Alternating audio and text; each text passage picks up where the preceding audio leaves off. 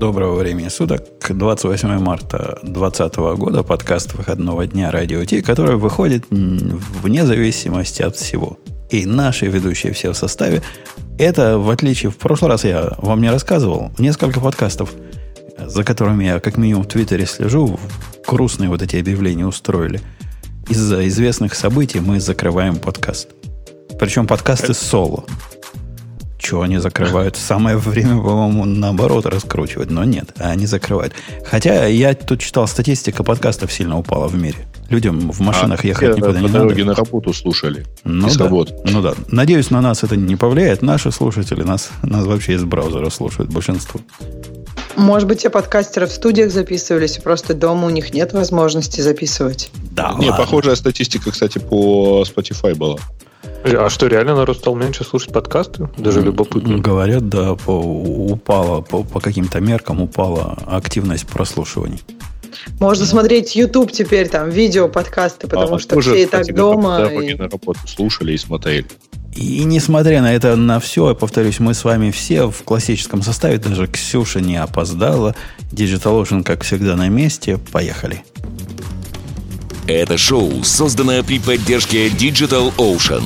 Digital Ocean – любимый облачный хостинг разработчиков. Запустите свой облачный сервер в одном из дата-центров, расположенных в Нью-Йорке, Сан-Франциско, Бангалоре, Амстердаме, Франкфурте, Лондоне, Торонто и Сингапуре и управляйте им с помощью простой, интуитивно понятной панели управления или воспользуйтесь мощным API.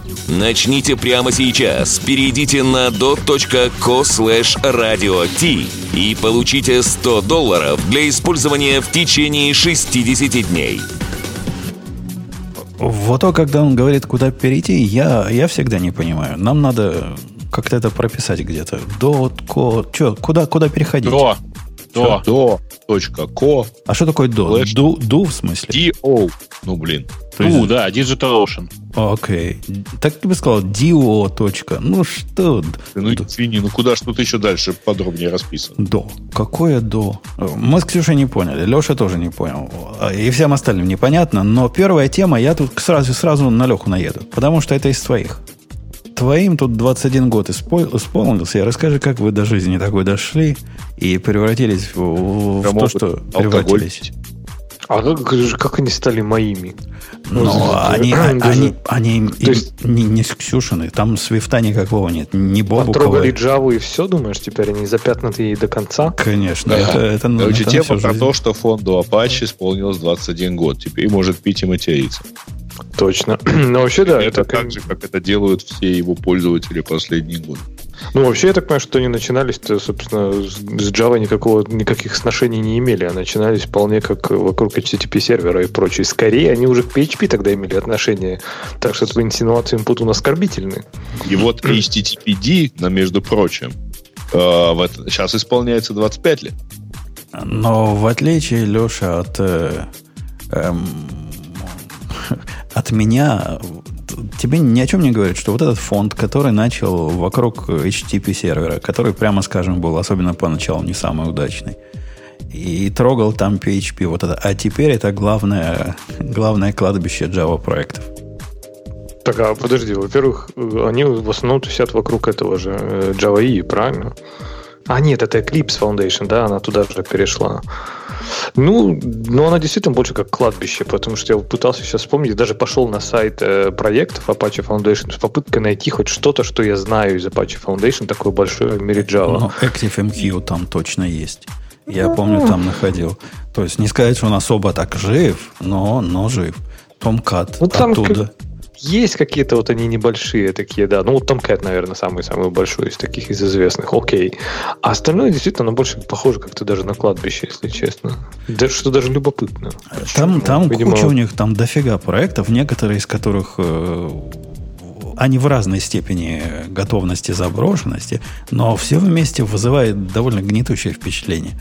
Хотя, если покопаться, то там можно найти всякие любопытные проекты, которые не взлетели. Вот этим для меня а, Apache Foundation вот не то, что не, либо не взлетели, либо пришли доживать свою жизнь. Там Subversion у них есть.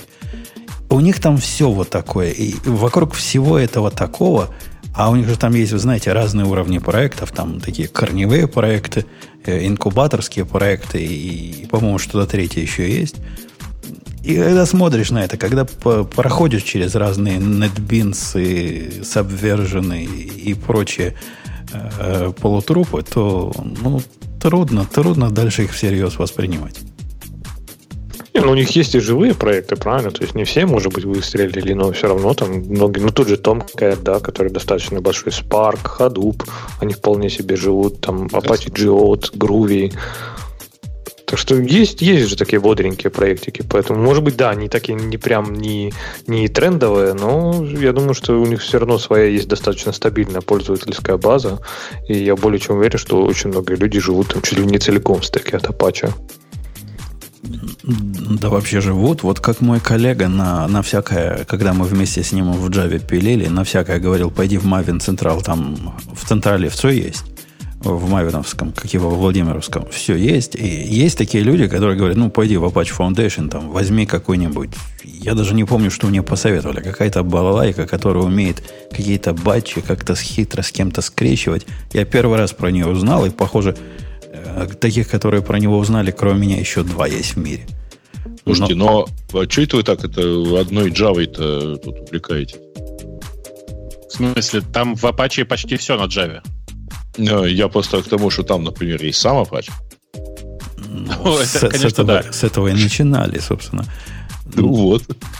Ну, там есть Subversion. Что только подтверждает теорию мертвых проектов. Там и Subversion есть, который тоже не Java, к счастью. Ну. Но что не делает его более живым среди всех живых. Но, тем не менее, на, на фоне этих наездов... Меня, кстати, тут за наезды ругали. Ксюша, скажи, ты как человек с, с тонким чувством справедливости, я когда в прошлый раз на ID наехал, на самом деле их так э, не, не по теме приложил.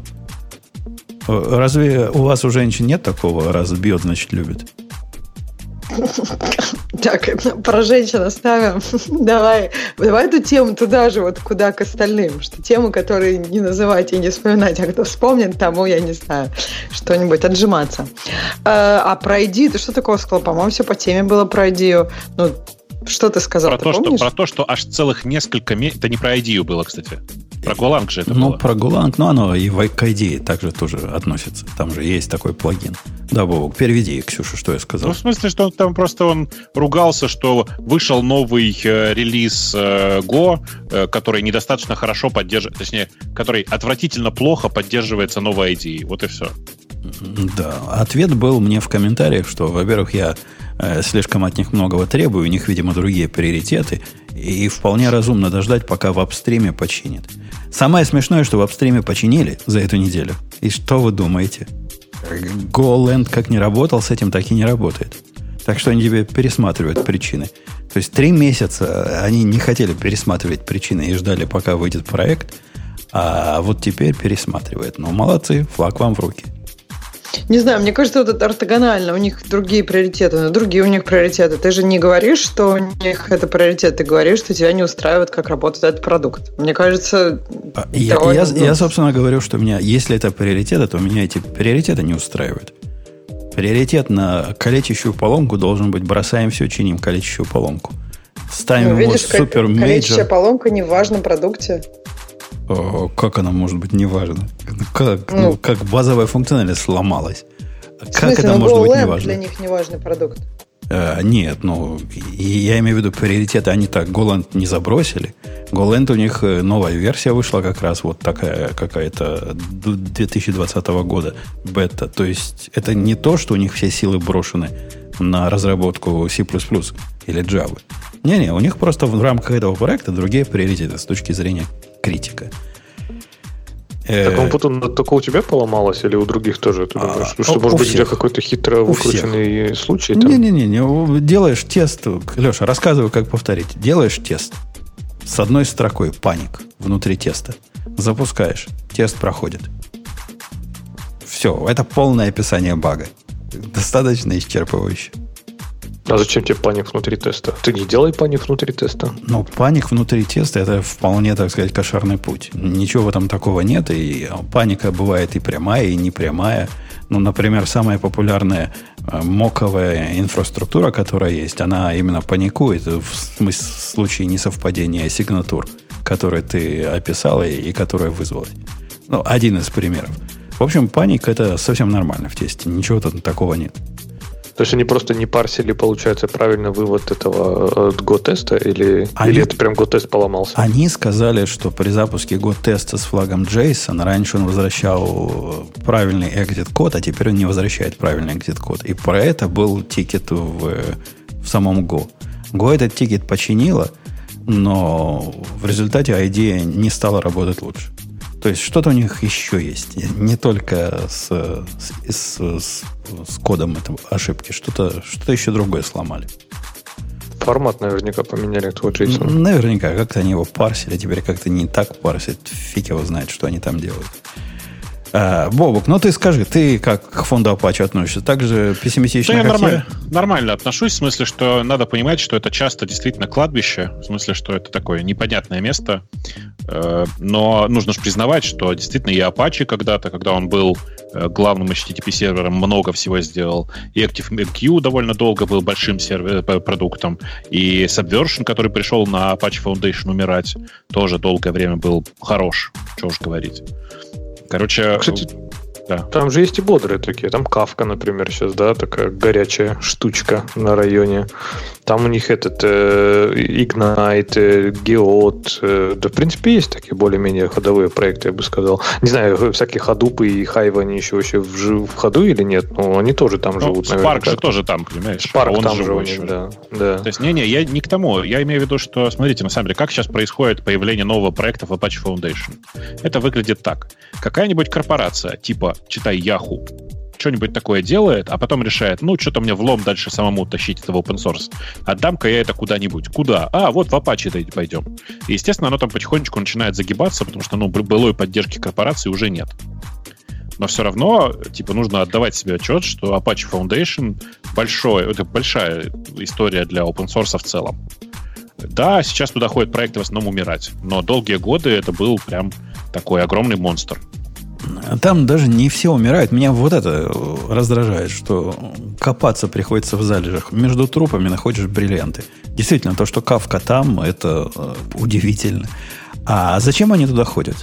Это организационно им как-то удобно. Вот зачем Кавке LinkedIn отдал Кавку или просто не знал, куда дать, как Яха в твоем примере? Я думаю, что ровно так. Не знали, куда пристроить.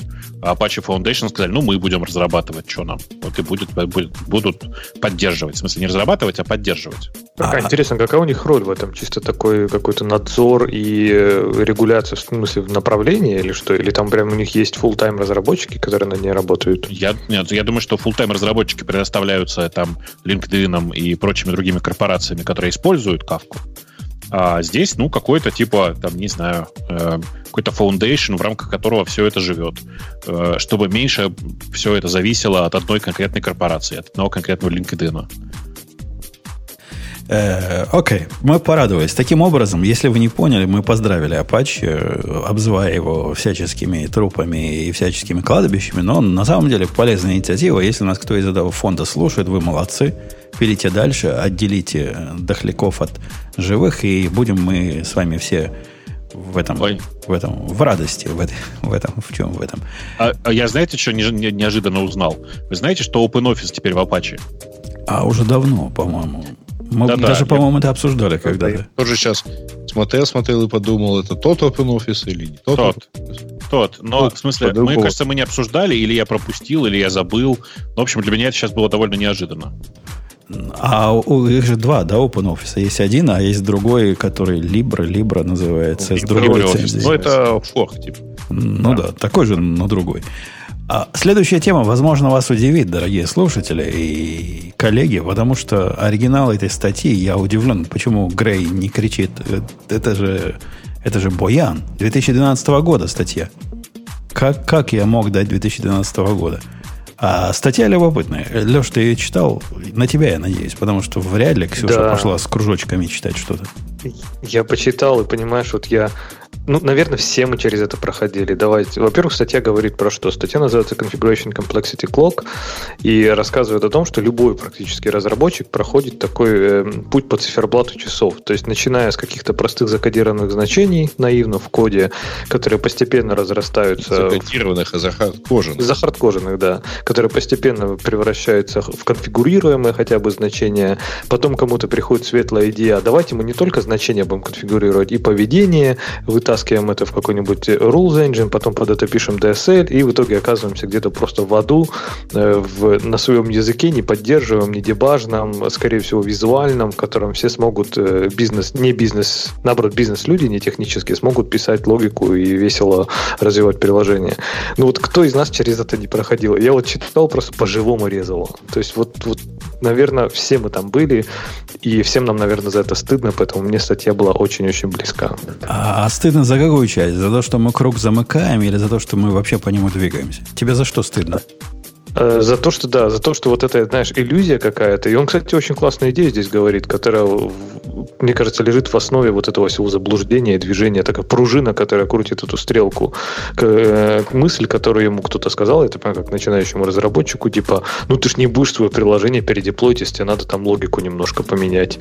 Что само по себе вообще ущербная, неправильная мысль, э, но с нее очень много начинается. А стыдно за то, что, да, действительно, ну, я доходил, наверное, до Rules Engine, то есть, может быть, сторону DSL немножко заползал, а вот до полноценного... Хотя, наверное, и до DSL немножко можно сказать, такого визуального доходил.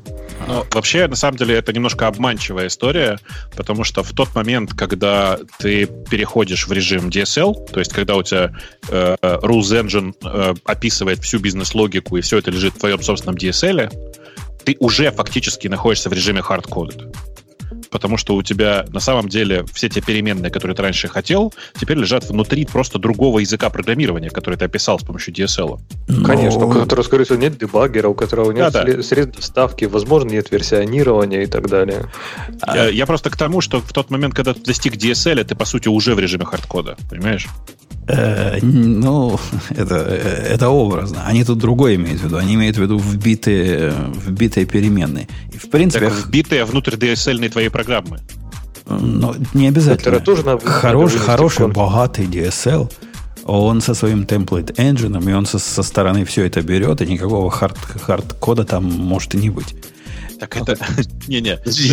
То есть в итоге получается, что пишется рядом еще один язык, который тоже даже не хранит этих переменных.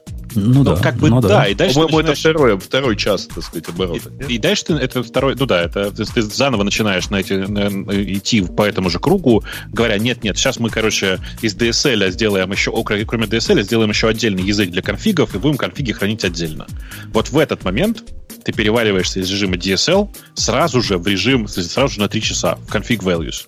Вы да. понимаете, все иногда не так просто. То есть, если мы говорим с вами о хранении конфигурации, вот если мы доходим до часа номер три, как тут на картинке, то в принципе вынос, вынес хардкодед э, значений в какой-то конфиг, неважно какой, будь он ini, будь он toml, будь, будь он YAML, JSON, дело неплохое. То есть надо, конечно, смотреть, что ты творишь. Но по большому счету этот шаг проходят все, и это просто э, этап. Этап развития. По-моему, даже у Ксюши на фронтенде так делают, хотя Ксюша почему-то отвалилась и вряд ли скажет. Но я подозреваю, что у нее там есть какие-то конфиги. Речь-то идет о другом. Речь идет о том, что в какой-то момент ты... Я тебе, Бобу, к примеру жизни приведу. Я, когда начинал в этой компании работать, не в этой, а в позапрошлой своей компании работать, по-моему, я уже рассказывал, я столкнулся с монстром, который написан на C++, который э, как раз парсер DSL своего занимается полностью оркестрацией всего, что происходит э, в конце рабочего дня. То есть э, фирма занимается разными процессами, такой раз, раз, разухабистый бэч, и вот этот DSL умел этот бэч конфигурировать всячески и запускать. Выглядело жутенько. То есть написал чувак свой собственный язык, в этом своем собственном языке он ввел массу концепций высокого уровня, например, концепция заказчик, концепция процесс, концепция задача, концепция связь между задачами. И все это описывалось вот внутри этой логики. Так они жили в течение лет пяти, и ну, кроме автора это поддерживать никто особо и не мог. То есть писать на нем умели, но если что падало, то все, сливай воду, иди к автору. Тебе вообще, Бобок, идея таких DSL вот для такого, для того, чтобы что-то в конце запускать. Такой ну, мен, я мета-язык для запуска. Я с таким сталкивался много раз, конечно. А мне, она, а мне она, несмотря на дикость вот эту, и мое первое желание было все выбросить на питоне переписать, чем дальше я живу, тем больше понимаю, что, может быть, переписать на питоне или на баше, или еще на, что, на чем-то, э, далеко не самая лучшая идея. Слушай, ты знаешь, э, это же зависит от того, как переписывать. В смысле, в твоем случае это был макроязык, по сути, да, который, ну, там, типа, это набор, набор в конечном итоге код генераторов был. Я правильно тебя понял? А он не генерировал, он из себя разные э, экзеки типа делал. Я не помню, как все называл. Ну, не на C++, он на C был написан, как вот это sys делал. Э, и запускал из себя все это, все процессы, и контролировал их выполнение, и, и связывал их между собой, и понимал, кому какие параметры. Весьма умный был. Но э, в любом случае я ничего плохого особенно в этом не вижу. Другое дело, что я в своей текущей практике, когда такое, такая задача встает, говорю, а давайте возьмем не какой-то абстрактный DSL, а существующий язык программирования, в рамках которого худо-бедно можно эти задачи описать. Почему именно так? Почему не написать свой, собственно, отдельный DSL, а взять готовый язык программирования? Ровно из-за отладки. Из-за того, что ну, как бы ты не, ты не в одиночку будешь поддерживать этот язык. Э, я, я тебя, Бобук, уважаю, но ты тут понятие подменяешь. Ты ну. предлагаешь заменить э, декларативный язык императивным языком. И говоришь, ну, давайте напишем на питоне. Правильно? Ты вот это говоришь. Давайте напишем я на питоне. Нет, давай, вот я, давай я тебе пример приведу. Смотри. Э, я тебе предлагаю оставить это декларативным языком. Просто все эти декларации э, будут разворачиваться и использоваться в рамках питонового кода. Э, почему так? Ну, в смысле, почему не написать просто отдельно свой DSL? Э, потому что в случае с питоном ты можешь сделать вот что. Ты можешь взять и те куски, которые тебе в питоне не нравятся и не подходят для написания, например, опи, не знаю, описания конфигурации, легко влазят в конструкцию класса, да? в смысле в описание класса питонового. В питоне же классы это, как известно, и не классы даже вовсе. Что-то типа примерно объекта. И типа, ты, ты там хочешь что-то описывать. Тебе не нравятся какие-то, например, ты хочешь больше синтаксического сахара. Ты как бы придумываешь конструкцию, в которой у тебя это по-прежнему будет питон, просто в нем будет ну, странным образом работать синтаксический сахар. Типа вместо слова класс у тебя там будет, я не знаю, вместо класс и название класса у тебя там будет написано просто слово, например, для абстракции слово дата. Дата, двоеточие, дальше ты, ты там описываешь переменные, значения их, все дела. Э, для питона есть прекрасный способ, он совершенно варварский, но мне он очень нравится по-прежнему. Э, ты в начале этого файла указываешь как бы кодировку. Вот декодировка этого файла, в смысле декодировщик для этой кодировки, ты пишешь сам. Это как раз парсер этого файла, в смысле, что он его разбирает стандартным питоновым образом, подменяет нужные э, куски э, там из э, твоего файла на код на питоне, на байт-код на питоне, и ты, у тебя получается готовый интерпретатор твоего собственного декларативного языка. Понимаешь, да? Ну, да, я понимаю, о чем ты говоришь, но мне кажется, что если ты доходишь до такой степени необходимости вот такой системы оркестрации, то какая-то у тебя либо слишком большая централизация, либо слишком сложная оркестрация, либо еще что-то такое. Я, я почему так говорю? Потому что у меня не, на, на днях возникла задача. Я, собственно, противник вот этого подхода. Подхода писать DSL и подхода вводить сущности сверх необходимого. И всячески сопротивлялся идее вводить нечто такое в свою практику. Однако, что получилось на практике? Получилось, что был у меня один единственный скрипт в свое время. Все начиналось, как обычно, хорошо. Скрипт, который назывался EOD, End of the Day, SH. Этот скрипт себя делал. Запускал то-то, запускал то-то, запускал то-то. У него был set минус и он падал сразу, если какой-то из проект процессов падал у него там был вот эта специальная башевская магия, если там пайпа еще есть внутри пайпа упал, он тоже сразу... В общем, что падал пораньше. И в нем просто был запуск разных задач, а даже не задач, а докер экзек из разных контейнеров. поскольку каждый запускатель про свой environment сам знает. Ему все, что надо, делать докер экзек, там, там, там, и, и, все, последовательность шагов. Понятно, да, идея? Ничего сложного, казалось бы. Пока не начало это разрастаться. Появились заказчики, которым, а вот этот шаг не надо делать. А вот этот шаг надо делать э, с присядкой. А вот этому шагу надо воркеров не 16, как всем остальным, а это такой дикий заказчик 64 воркера. И все это выносится внешнюю, внешние параметры, и все это разрастается, и появляется внутри баша э, ифы, и появляется внутри баша разные э, седы и всякое прочее кошмар. В результате я на состоянии неделю назад обнаружил себя с десятком таких скриптов, которые более-менее похоже делают примерно одно и то же, только немножко разных ситуациях, и понял, что жить так дальше нельзя. Э, собственно, вот, тот, э, вот та соломинка, которая сломала хребет мне, была необходимость э, мне захотелось после каждого упавшего шага, вот, Богу, ты поймешь мою боль, представь, у тебя баш-скрипт. И ну. один шаг запуск какой-то внешнего процесса. Мне хотелось бы, если любой процесс упадет, вызывать общий э, обработчик исключения. Такой try-catch. То есть мне хотелось on-error определить нечто – и вот чтобы это on-error вызывалось в том случае, если упал конкретный, э, конкретный шаг и, и нес он информацию о том, что именно упало. Понимаешь, да, идею?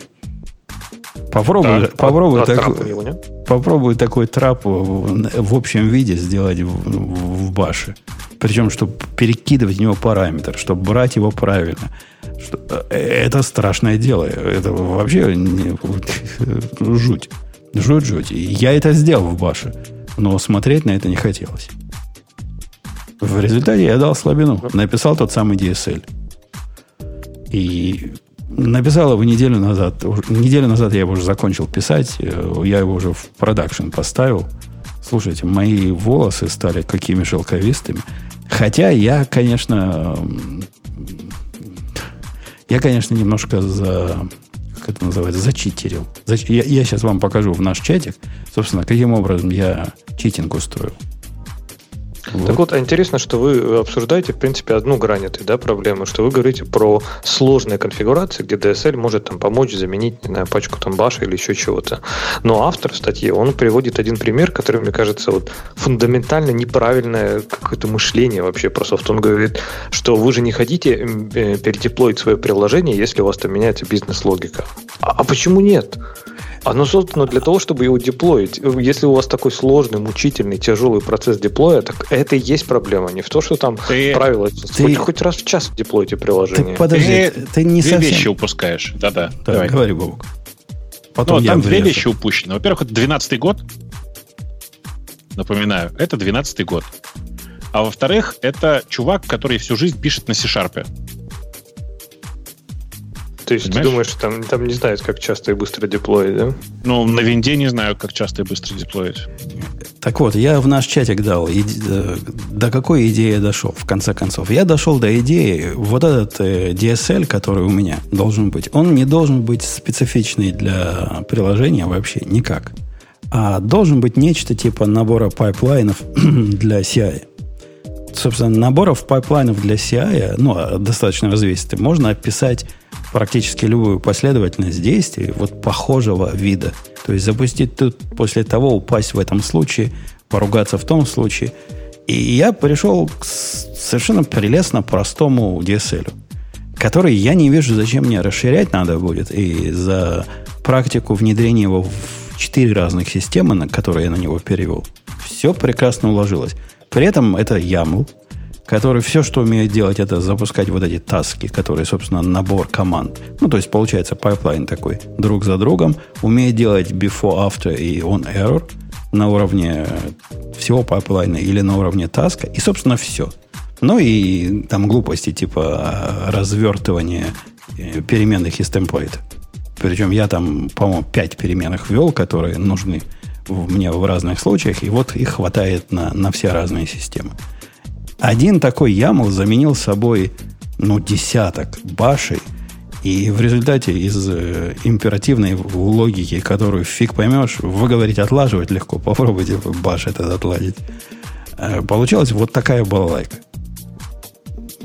Я замкнул Ты круг. не- То есть это DSL. Ты не, Получился понял, у меня DSL. ты не понял, Путун, просто, просто баш это как раз вот этот, э, он сейчас на моменте где-то между 9 и 12 часами, понимаешь?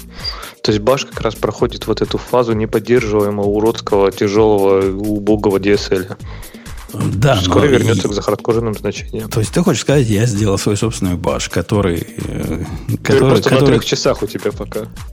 Нет, у меня уже больше, больше шести. Тут уже и Rules Engine, и DSL, и, и все дела. Э, У меня возражение такое, Леша. Ну вот э, Трависа конфиги живут, э, GitHub Action конфиги живут, и это свой собственный DSL примерно такого же вида, как и я прикрутил. Почему бы моему Не, не не. жить? Не, конечно, я имею в виду просто сам по себе баш. Это вот как раз мы сейчас, это DSL на 12 часов. Ну, да. Вот ты, ты попробуй его отлать. Но он все те же самые проблемы и несет в себе. Ну что как раз кто-то подумал, а дай-ка напишу простенький текстовый процессор, которым можно будет накидать скриптик. Слушай, а ты так ты настолько прав, ты просто даже не представляешь. Жень, ты понимаешь, что у тебя эта балалайка без шелла не живет? Конечно, она без шелла не живет. Она мало того, что без шелла не живет, она совершенно осмысленно запускает все, что в секции скрипт внутри шелла. Так это я тебе же говорю, это прям вот напрямую то, о чем пишется в статье. Ты просто в своем баше дошел до того, что вот это стал невыносимый для тебя DSL, в котором перегружено все, и ты пошел на второй круг. Да Ты, короче- Дело не в том, что DSL... э, дело не в баше, а дело... Дело в, это как можно смотреть, если бы я написал много маленьких баш-скриптов, потом бы их между собой связал каким-то общим запускателем, и вот таким образом бы жил. Я так и делал, но получалось плохо. Гораздо проще сделать так. Да-да, И- просто потом у тебя возникнут новые задачи, или, может быть, даже не у тебя, а у какого-нибудь следующего человека, который будет заниматься этой историей. Он напишет генератор таких, э, собственно говоря, вот запускалок. Потом он решит, что это все слишком сложно, и надо написать э, новый уровень языка, который будет не YAML, а фигамл какой-нибудь новый, который будет формировать все то же самое, но только сильно более коротко. Э, Ну, у тебя уже будет есть четыре- Go же, Go же генерит, да, у тебя эти ямы? То есть вот эти темплейты же это гошные. Ну, ну, темплейты я использую гошные, потому что у меня гошный парсер, и я не захотел своего синтаксиса вводить для темплейтов. Собственно, исключительно для стандартизации я ввел гошные темплейты.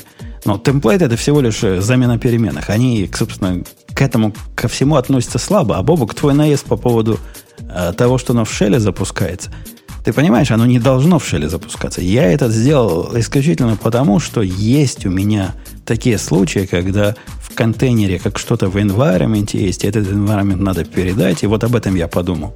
От этого в моем примере вот это эхо дан, ты, видимо, за него зацепился, правильно? Про эхо мое. Нет. Да, Там эко, выше там у тебя HTTP вызывается, вот я смотрю. Подожди, HTTP это команда, ему никакого шела не надо.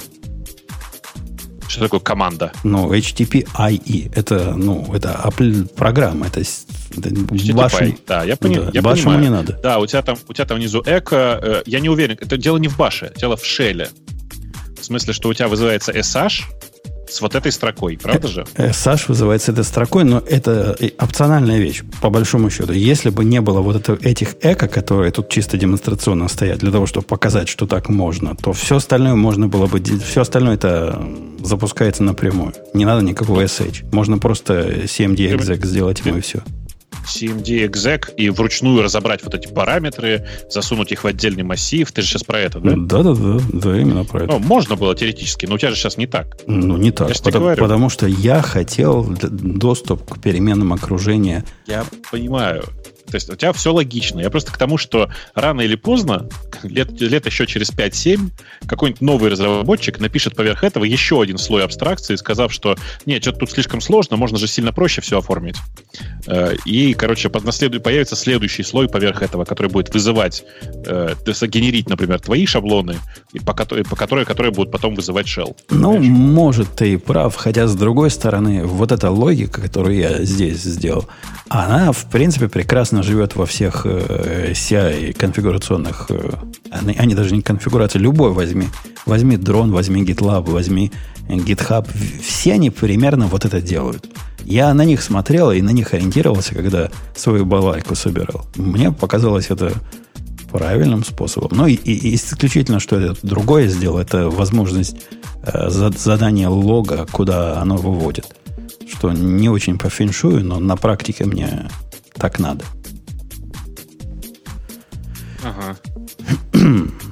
Интересно. Я, я бы, наверное, все-таки использовал какой-то существующий язык программирования в этом месте, конечно. Я тоже думал. Мне говорят, это же Ansible. Да нет, нифига не Ansible. Я, это, моя первая идея была, а как бы Ansible так накрутить, который вот это делал? Ansible, он же не про то. Он не про то, чтобы запускать команды. Он про то, чтобы до, добиваться конечного состояния. И добиваться конечного состояния мне не надо. Мне, мне тут другое надо. Теоретически это можно вокруг Ansible накрутить. Однако вы подумайте сами, дорогие мои слушатели, какие накладные расходы. Мне необходимо работающий Ansible в, этой, в этом окружении иметь. Мне необходимо писать э, в Ansible то, что не совсем в формате Ansible, то, что совсем не Ansible. То есть научиться это делать и научить всех своих это делать. А так, один бинарничек, который без всяких зависимостей, ну, все зависимости это то, что он из себя запускает. Но тут же сам себе злой Буратино запускаешь HTTPI и знаешь, что ему питон нужен вокруг. Не хочешь питона вокруг, а запускай curl. А что ты, кстати, питон на питоне сделать с каким-нибудь плюмбумом или чем-нибудь таким? Там тебе и try catch, и, в общем, все, все что ты хочешь, там будет. А, то есть вместо DSL использовать, написать этот скрипт на питоне? Ну, конечно. Э, тоже такая мысль была, но ты понимаешь, это ведь совсем другое. Ты говоришь, вместо того, чтобы императив, декларативно описать шаги и, и взаимодействие между ними, напиши декларативный, императивный код, который будет запускать напрямую раз, два, три. Конечно, да. Ну, потому что иначе ты попадешь в ту же ловушку, в которую попал Ansible, да, что теоретически это, конечно, описание состояния, но, блин, ты много видел скриптов, которые действительно идемпотентны и описывают состояние. Нет, это обычный ваш скрипт написан на Какое слово ты сейчас сказал? Идемпотентно. Имп, ага. Импотентными их обозвал. Не, Импотентами обозвал, да, я так и подумал. Большинство моих скриптов, Леша, как раз именно такие. А, я имею в виду Ansible, Ansible скрипты. Они описывают конечное состояние. И ну, в 98% случаев удается не выходить за рамочки. Он, он вполне продуманная ну, система. Просто она, ну, окей, она да. большая. Но возвращаясь, ну, ну хорошо, но возвращаясь, но очень часто же все равно задача, что ты говоришь, у тебя там before, after. Ну, то есть, зачем описывать это декларативно, если ты можешь before у тебя будет первая строчка, action будет вторая, а after будет третья. И оно ну, натурально будет в, в императивном потоке у тебя. Да, будет нифига, видно, да нифига подобного, Леш, нифига подобного. Смотри, ты описываешь скрипт внутри. В скрипте несколько строк может быть. У меня в примере одна строка, допустим, там несколько строк, правильно? А у меня есть две строки. Там вот чуть-чуть от а потом эхо дан. Э, идея этого запускания скрипта в том, что каждая строка падает рано. Если первая строка упала, вторая не запустится никогда. В этом, собственно, такое требование у меня. У меня не может что-то упасть. Посему до второй строки оно просто никогда не дойдет. Поэтому мне нужен try catch, который любая строка упала, я понимаю, какая из них упала, и, и ругаюсь тем или иным образом. Конечно, если ты запускаешь процесс, я более чем уверен, что у питона ты либо маленькую обвязку можешь написать, либо она уже наверняка есть, что если у тебя процесс, например, не завершился ни с exit-кодом 0, то он тебя сам бросит exception и красиво упадет, и у тебя ничего дальше не выполнится. Конечно, это можно все запрограммировать. Можно постоянно эти скрипты программировать. Но я не хочу их, я хочу описать. Я хочу описать пайплайн. Ты говоришь, давай вместо пайплайна а вся и а будем... тишины вот у тебя есть, например, в пайплайне в твоем? Кто есть? Условия и ветвления какие-то. Ветвления нет. Условия единственные, которые есть, это какие команды запускать, какие нет. Но это тот, кто их запускает, ты ему говоришь, э, запустить все, кроме этой команды. Вот это единственное условие, что можно сделать. Или запустить только эту команду из этого таска. Больше ничего. А ты не боишься, что ты просто потом да, притащишь, например, не знаю, потребуется тебе какое-нибудь простенькое условие туда добавить. И раз, вот у тебя уже полноценный, сложный Сейчас, сейчас, подожди, подожди. А у тебя вот программа, когда у тебя все команды по порядку выпирают, выполняются, да? Э, да, в этом идея. А, если, а если одна из них не выполнилась? Э, не выполнилась, что значит? Упала? Ну, например, упала. Конечно, да. по умолчанию, э, не по умолчанию, а, собственно, почти всегда это означает все упало. Класс. Вызывается ты понимаешь, что я тебе могу доказать, что ты написал Turing Complete язык? Не можешь. Почему это? Ну, докажи. Ну, в смысле, это же очевидная история. В, у тебя получается так, что ты можешь проверку сейчас сделать в любом из скриптов, если, э, которые ты вызываешь. Ничего не понял. Ну смотри, ты на, я тебе как, я говорю, что вот что, на то, что ты можешь написать решалку для простейших задач прямо на твоем этом таскере. При условии, что у тебя сохранится shell, я на твоей этой системе могу написать решение практически любой задачи, включая условия. Просто проверка условий будет выполняться в одной из команд, и если эта команда, э, если это условие не выполняется, то, то просто все падает. Но назвать это в Turing Complete Machine это загиб, и тебе для того, чтобы вот это сделать, о чем ты говоришь, придется писать вокруг этого нечто, что будет этим управлять. Что, собственно, убивает основную идею, зачем это писалось. Это писалось для того, чтобы вокруг него ничего больше не было. Э, нужно будет что? Да нет, можно будет команду тест использовать для этого. И что? Все, что она может сделать, это упасть. Команда тест? Ну, в контексте вот здесь все, что ты сможешь сделать из команды, ты не можешь никакого ифа устроить. Прекратить ты не можешь... выполнение. Могу. Все, что ты нет? можешь, ничего не можешь. Ты можешь либо продолжить, либо не продолжить. Все, что тебе доступно. Так это ты... же и есть if. Ну, как if? Ну, хорошо. Но такой if, который очень ограничен. If с брейком. Это весь твой if. Но у тебя из... Э, как это у тебя вызывается? У тебя есть там, грубо говоря, какая-то команда, да? В смысле, какая-то... Как она у тебя называется? ER. Еод. ER. Есть команда одна, ER называется, которой даешь, даешь вот этот э, YAML, который мы видим. Да. В этом YAML, кстати, я вам еще не показал, есть еще одна секция, кроме task, называется Notify которая рассказывает, кому посылать имейлы, когда упало. А, ну, неважно. Да, пишешь ER, потом пишешь э, YAML, там минус, минус F яму, потом теперь, меж, теперь, минус T task. Я могу в качестве одной из команд использовать TR?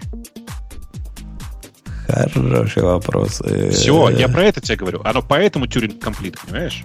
Не надо ничего писать, ты уже все написал.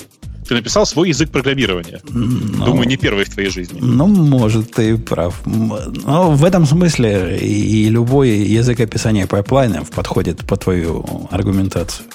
Ну, не любой, но большинство подходит ровно по той же самой причине. Потому что в тех местах, где ты, где ты не можешь сделать if э, полноценный, ты делаешь if через выход с рекурсией. Вот и все. Ну, вообще, да, ты уел. А кроме того, ты даже не знал, насколько ты прав, поскольку вот этот ER, когда ты запускаешь, ты же догадываешься, в некоторых ситуациях мне не надо падать быстро. А в некоторых ситуациях падение должно продолжить выполнение. То есть ты можешь ER запустить там э, skip errors или еще какой-то там параметр у меня есть. И уж тогда вообще можно супер тюнинг машину построить. Красота, слушай, точно. На самом деле у тебя там есть условия. У тебя есть before, after, а еще есть on error. И ты он, через on error на самом деле можешь вызывать э, снова ER. Ну да. В общем, так Я представляю, есть. знаешь, прошло 15 лет. А вот он давно уже там не работает, и какой-то программист уже там, знаешь, разбирает 20 тысяч строк кода, или 20 миллионов строк кода на этом вот визуальном языке программирования. И думает, ну кому это просто в голову пришло? А, а вот смотри, Леша, это, это ведь сейчас вошло, заменив набор башей в четырех разных системах, которые вообще никак друг с другом не связаны. И эти системы не сегодня родились. И этот язык, этот DSL не под них писался – все они превратились в набор того, во что, как выглядят обычные пайплайны для сборки чего угодно. Они все примерно одинаковые, они все относительно простые. И вот это все осталось вот таким. Я ваш пессимизм не очень, не очень согласен. То есть, если бы я писал это для системы, которую вот я пишу в параллель, я бы согласился. Ну да, это такой у меня excitement от того, что написал свой язык, Однако я его уже приложил к историческому всему на свете, и все прекрасно работает и не требует изменений. Никаких базовых примитивов я не добавлял, Но... ничего такого не делал. Ну, за исключением мелочей. Я думаю, что на самом деле Леша просто слишком далеко заглянул. Э, ад начнется в тот момент, когда лет через 10 в этой системе появится вызов э, как, нет, даже не так, подключение библиотек для, для работы с искусственным интеллектом. А, ну да, чтобы оно само знало, какие конечно, шаги делать следующим. Конечно. В принципе, конечно. в эту сторону GitLab, по-моему, двигается. Я у них читал в планах. Мы вам сами pipeline построим, который будет... Он знает сам, что делать. Идеально. Просто идеально. А почему мы Ксюшу потеряли? Она отошла ненадолго. И не вернул. Тогда По ладно. каким-то своим женским делам, это же очевидно. Дела жен... Это запрещено сейчас говорить, но пока Ксюши нет, можно. В смысле? Как это может быть запрещено? А так она меня за язык хватает, когда я слово «женщина» употребляю. Ты его только что употребил, все, видишь, никто тебя не поймал. Женщина.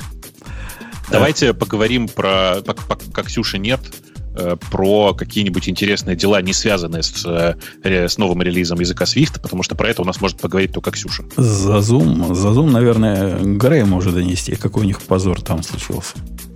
И они уже починили, но позор был. Грей, ты в курсе позора? Ну, Там ты имеешь Пачках. Не, а, их э, буквально пару дней, э, а, собственно, даже вчера, да, поймали на том, что э, у них продолжается интеграция с Фейсбуком. Я так понимаю, мы поэтому хотим обсудить, пока Ксюша не вернулась.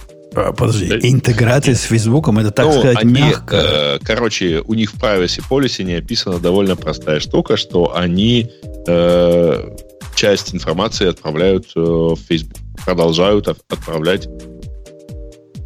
М? без всякой связи с тем, есть ли у тебя Facebook аккаунт, нет у тебя Facebook аккаунта. Они просто стучат в Facebook как в, стороннюю компанию и рассказывают про твои действия в какую-то стороннюю компанию. Э, это вообще что? Э, Это называется... э, как это? Это называется то, за что мы Нет, твоих смотри, не то, что мочили. связи. У тебя, разумеется, есть Facebook аккаунт. Нет, Нету. в этом-то и суть. Нет у тебя никакого Facebook аккаунта. без а речь всякой идет о том, связи. что они используют аналитику. Они, э, ну, не просят тебя залогиниться.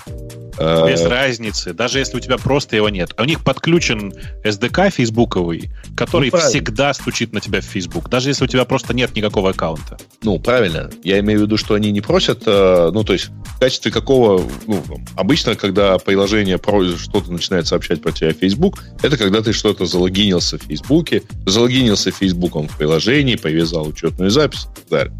А здесь просто стоит аналитика, честно говоря, как я понял. Ну да, это типа как Google что все равно не Analytics. описано в их privacy policy. А что, кстати, они сливали в итоге Facebook? То есть у них же, если нет привязки к аккаунту, то что они, что они могут рассказать? Что какой-то человек был на митинге или что? А, а на самом деле они могут довольно много рассказать, потому что, э, там, например, у них есть, э, и, кстати, у Гугла тоже есть такое, но вот у Фейсбука есть точно, точно э, штука под названием э, офлайн э, конверсия. Знаешь, как это выглядит? А, вот у тебя есть магазин, у тебя есть определенная статистика, э, ну там статистика покупок физических. Вот ты в физическом магазине находишься. А, и ты можешь загрузить это в Facebook, и Facebook будет э, искать соответствие, пытаясь найти тех людей, которые в это время, возможно, это они у тебя купили. Понял, И как- типа- какого уровня потом- паранойя, так сказать, нач- начинается? Так, а, ну окей, что потом идентифицировать айдишники или, или что? А чтобы, ну, потом, соответственно, дать тебе возможность работать с этими, э, ну, с этими данными. То есть, при этом, разумеется, никто не спрашивает разрешения. Ну, не то чтобы тут даже имеет смысл спрашивать. Я, я не понимаю, на самом деле, как вот в этом месте э, э, касается privacy, потому что никто, кроме самого Фейсбука, не видит а сырых данных, да, где дается только какая-то корреляция. Но, тем не менее, он тебе явно говорит, что вот смотри, вот у тебя тут было 100 покупок, из них 20 мы умеем, можем связать с определенными Facebook аккаунтами, и ты можешь теперь за людьми ходить в Фейсбуке. В- Вон там Дмитрий нам список дал того, что, что могут про тебя посылать. Много чего интересного могут посылать. Но А на самом деле это фингерпринтинг. А согласитесь, от а, приложения, от приложения вот типа скайпа или, или зума или еще то мы ведь такого не ожидаем. Это ведь неожиданное поведение, не? Или мне кажется так? Ну, для меня это совершенно однозначно неожиданное поведение. Э, Я после этого срочно пошел и перестал логиниться там даже Фейсбуком. э, Просто тупо потому, что, ну, как бы, неприлично это. Ну, просто неприлично. Э, Это я с Бобуком согласен. Это не то, что осадочек. Вот делают они как все. Они делают как-то не как все. И то, что все делают убого, и мы тут с Лешей вовсю на всех этих ругаемся, а у них даже э, в бывших Европах GDPR для этого есть. Э, Вот этот Zoom выходит из ряда как все, безобразничать как все. Они безобразничают по-своему. И это нехорошо. Это плохо, я бы даже сказал. Это же не первый, да, у них скандал. У них же, помните, еще был какой-то э, скандал, что они, по-моему, то ли как-то показывали, что приложение свернуто, и человек не смотрит на экран и стучало. Это там, не скандал, это официально задокументированная фича. Ну, да, но для многих это стало сюрпризом, когда люди начали Ну, работать это, удаленно. знаешь, это дебилизм Ну, человеческий. Да, ну окей, согласен, но согласись, тоже немножко такая сомнительная фича, но окей, ладно, это официальная действительно. Когда-то, помните, когда они там устанавливали какой-то свой лончер, который там чуть не под рутом бежал и выполнял все команды, которые ему давали. То есть они прям такие смелые ребята насчет privacy. Они, мне кажется, иногда даже перебарщивают с этим. И вот в таких случаях GDPR как раз, если кто-то возьмется, может и пригодиться. Но э, ты понимаешь, проблема в чем? Ведь альтернативы зуму на самом деле в нормальном-то виде нет. А Zoom оказался так популярен не только среди Грея, это вообще популярная приблуда. Я со всех, со всех утюгов теперь его слышу. Он супер популярный последние много лет. Знаете, да, хохму про другую компанию под названием Zoom? Да, конечно. У нее акции на этой неделе сгуля- прогулялись так плюс 500% и назад, потому что ее банально перепутали. Но ты Ну, зря рассказываешь тему наших слушателей. Э, Ты в- выбиваешь э, буквально камень из-под ног, когда Сколько мы до нее дойдем. обсуждать Zoom еще и это? Ну ладно. Они, Слушайте. они сказали, что мы больше так будем, не будем делать, или просто прописали в privacy, что будем дальше так делать. В чем, собственно, статья-то заключается? Да нет, Нет, это- это- Апдейт от э, Zoom в, у них, э, ну, в блоге э, выглядит так, что, ребят, мы, в общем, ничего особо такого-то не собирали, вот, но, тем не менее, для нас это, так сказать, важно, поэтому мы SDK убираем, и поэтому, ну, фактически они просто удаляют э, всю эту аналитику, ничего больше передавать не будут, но и вы можете, так сказать, э, дальше логиниться в Facebook, но для того, чтобы залогиниться, привязать в Facebook, э, вам придется воспользоваться браузером. А, Вообще, вот этот подход... э, application не будет SDK. э, Тот Грей меня постоянно ругает, а Бобок иногда даже подгавкивает в эту сторону, что я чрезмерно оверпараноид вот в смысле дизайна. подгавкивает. А- Однако, однако, ну, ты понимаешь игру слов Бобик, Бобок, тому все подгавкивает. Ну, Ты понял, да? Это вот да, таким да, я- я понял нас тонкий намек. виноватыми, что у него там собака иногда подгавкивает. Ага. Э, Так вот, я гораздо, мне гораздо ближе программисты, которые в этом смысле параноидальны, которые ожидают худшего. И просто так, если и верить об- э, объяснению Зума, ну, они туда впендюрили. Ну, а почему бы нет? Ничего плохого не имели в виду, но впендюрили. Не впендюривайте то, что вам точно не надо. Думайте три раза перед тем, куда ваши данные утекут, какие вы данные сохраняете, и особенно какие вы данные кому отдаете. Ну, это гигиена. Это вот как сейчас руки мыть э, 30 секунд с мылом. А Бобу говорит сколько? 40? Или 30? потом? 30, 30, 30. 30 секунд. Вот так же не, не стучите в Facebook без особой необходимости. Гигиена. Все, на самом деле так. Видишь, просто никто не ожидал этого, потому что, ну, это же странно, типа, это бизнесовое приложение. Все искренне думали, что если это бизнесовое приложение, они будут вести себя как нормальные люди и никуда не стучать. Но так получилось. А давайте соскочим в другую тему про фингерпринтинг. Я не знаю, видели вы или нет. По-моему, у нас в новостях такая... Да, у нас есть такая тема в новостях. На прошедшей неделе э, сразу две браузерных новости.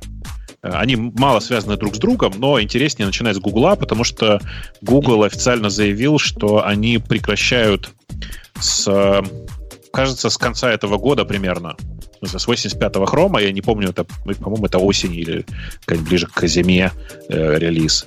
Э, С 85-го Chrome а они прекращают поддержку user-agent а. Просто больше не будет такой штуки, как user-agent. Погоди, погоди, погоди. Что, же- посылать не будут? что значит прекращают? Они не будут что с ним делать? Он всегда будет одинаковый. Какой?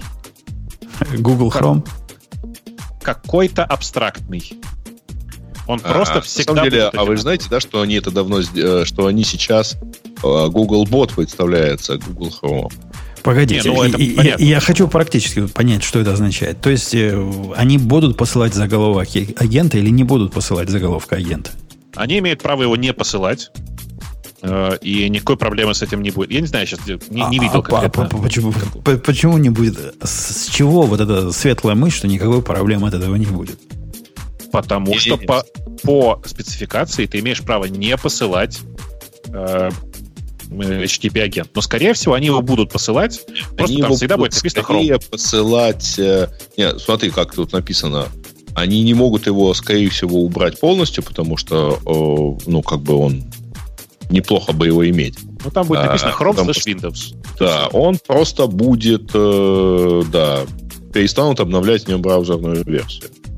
А, И он will only include unified version of, of the OS. Не-не, А, и- ну- идея, несомненно, полезная, однако стрёмная. Я себе могу себе могу представить веб-приложения, которые от этого сломаются. Да, Нет. да, они сами себе злые бураки. Нет, Как- если как совсем нет? убрать, то, наверное, сломаются. Да наверняка А такие, если- которые проверяли минимальную версию. Наверняка были такие, которые проверяли Windows или не Windows. Ну, я не говорю, что они сломают полмира, но какую-то часть мира сломают. Ну, оно же сейчас сначала в Канаре выйдет. Но в Канаре вышло, потом оно выйдет в тестинг, э, и постепенно за полгода нужно будет везде юз- э, использование user-agent а так или иначе изжить. Да, да. Вот я ну, пропустила, зачем они это делают?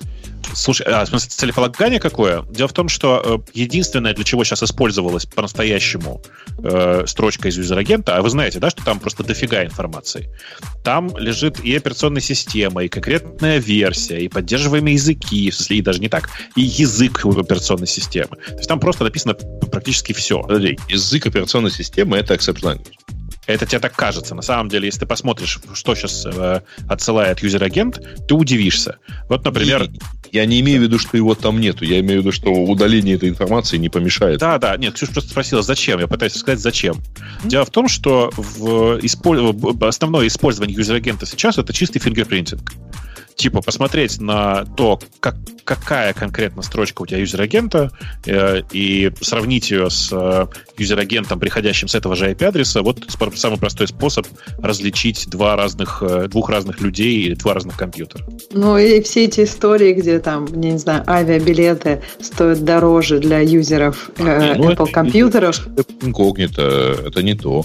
Нет, нет, в смысле, пользователи, пользователи Apple компьютера продолжат вычислять, э, потому что есть масса других способов, как это, как Нет, делом- ну скорее всего это самый простой, нет?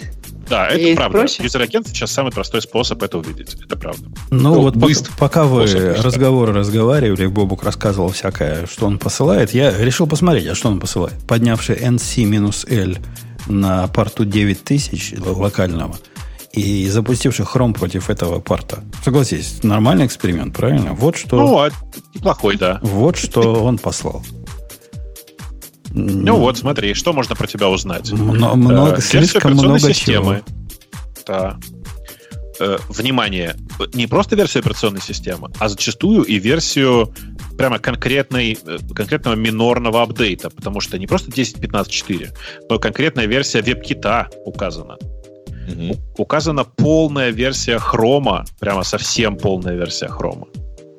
Э, непонятная... я- Кстати, я не понимаю, откуда там строчка про Safari. Это прямо интересно. Но, по сути, в user-agent е сейчас написано вот что для простоты. Mozilla slash 5.0, э, Apple WebKit конкретная версия, Chrome конкретная версия, Safari конкретная версия. И это от одного браузера. То есть вы понимаете, что на самом деле эта строчка давно потеряла значение user-agent у. М, Ну, сто процентов. А что интересно Safari в этом случае скажет? Я думаю, что примерно такая же длинная строчка будет. Localhost. Возьми, возьми попробуй. 9000. Я на порту 9000 запускаю. Господи, зайди на вот из моей IP. Зачем, зачем мучиться и запускать? Че? Ну, Че? Че? Че? Э, Чужим сервисом мы не доверяем никогда. Конечно. Иди знаешь, что там они покажут и где они это сохранят. Окей. Вот я получил user-agent. Ты прав, Бобук. Практически близнецы-братья. Ну вот я, Да, я сейчас да, да. покажу. Вот такой. Нет, не совсем. ну, Ну, в том-то и дело, что не совсем А, и эти минорные Safari отличия. другая строчка про, э, про Safari, и нет строчки, естественно, про Chrome. И есть version, version slash 13.1. Ну, Но короче, с точки это зрения ут- утечной информации, он- Safari ничем не лучше. ничем, глобально ничем не лучше. ну да. При а чем этом, попробовать лучше? ну, в смысле, просто из юзер-агента утекает очень много всего. Совершенно непонятно, зачем продолжать этому делу, этому всему утекать. Я бы вообще принудительно э, отключал все такие штуки в HTTP, оставив от браузера только средства для проверки фич на уровне, например, JavaScript. Или а, на а, уровне... А мне знаешь, что, Бабук, странным кажется? Мне идея в голову приходила, собственно, обрезать лишние заголовки. И есть же у нас технические средства это делать. Например, если у тебя стоит какой-то, э, как он называется, add, add чего-то, который как прокси сидит, помнишь? Add, ну, ну, ну, какой PyHole, давай для простоты. Не, ну, PyHole, PyHole, он DNS, он не про то. Э, и, и есть про add балалайка какая-то. Вот она становится в виде системного прокси у себя, у тебя на компьютере. Почему у нее даже опции такой нет отрезать? Видимо, они опасаются, что половина интернета перестанет работать. А перестанет Но... ли работать, интересно, половина интернета от этого или нет? Ты, ты можешь сейчас пойти в настройки, например, в Safari, э, включить developers. А, блин, там руками нельзя вбить. Ну, поставить extension, который подменяет user-agent. Э, везде вписать одну и ту же строчку, например, я не знаю, воображаемый браузер версия 1.0 и посмотреть на результаты. Мне почему-то кажется, что обычный пользователь и разницы не заметит особо. Uh, я думаю, что часть пользователей не, зависит, не, не, заметит, не заметит никакой разницы. Еще раз, потому что юзер-агент как таковой давно потерял свой смысл. Э, очень забавно, что те сервисы, про которые я знаю, что они потеряют работоспособность, это, как ни странно, сервисы самого Гугла. Нет, они не потеряют работоспособность, но они перестанут тебе писать, что у вас устаревшая версия хрома. Они начнут тебе писать. Они начнут они... писать, хорошо бы Chrome ом воспользоваться, чуваки. Они начнут вот писать, этого... хорошо бы тебе поставить Chrome. Да. Да, точно начнут. Я, я их знаю. И, а... и качество, и, и э, главную страницу поиска, в смысле, самого поисковый, поисковый SERP, тоже тебя покажут хуже, чем в Chrome е. Ровно потому, что они тоже э, смотрят на user-agent. Я надеюсь, что это как минимум их самих подтолкнет перестать заниматься такой фигней.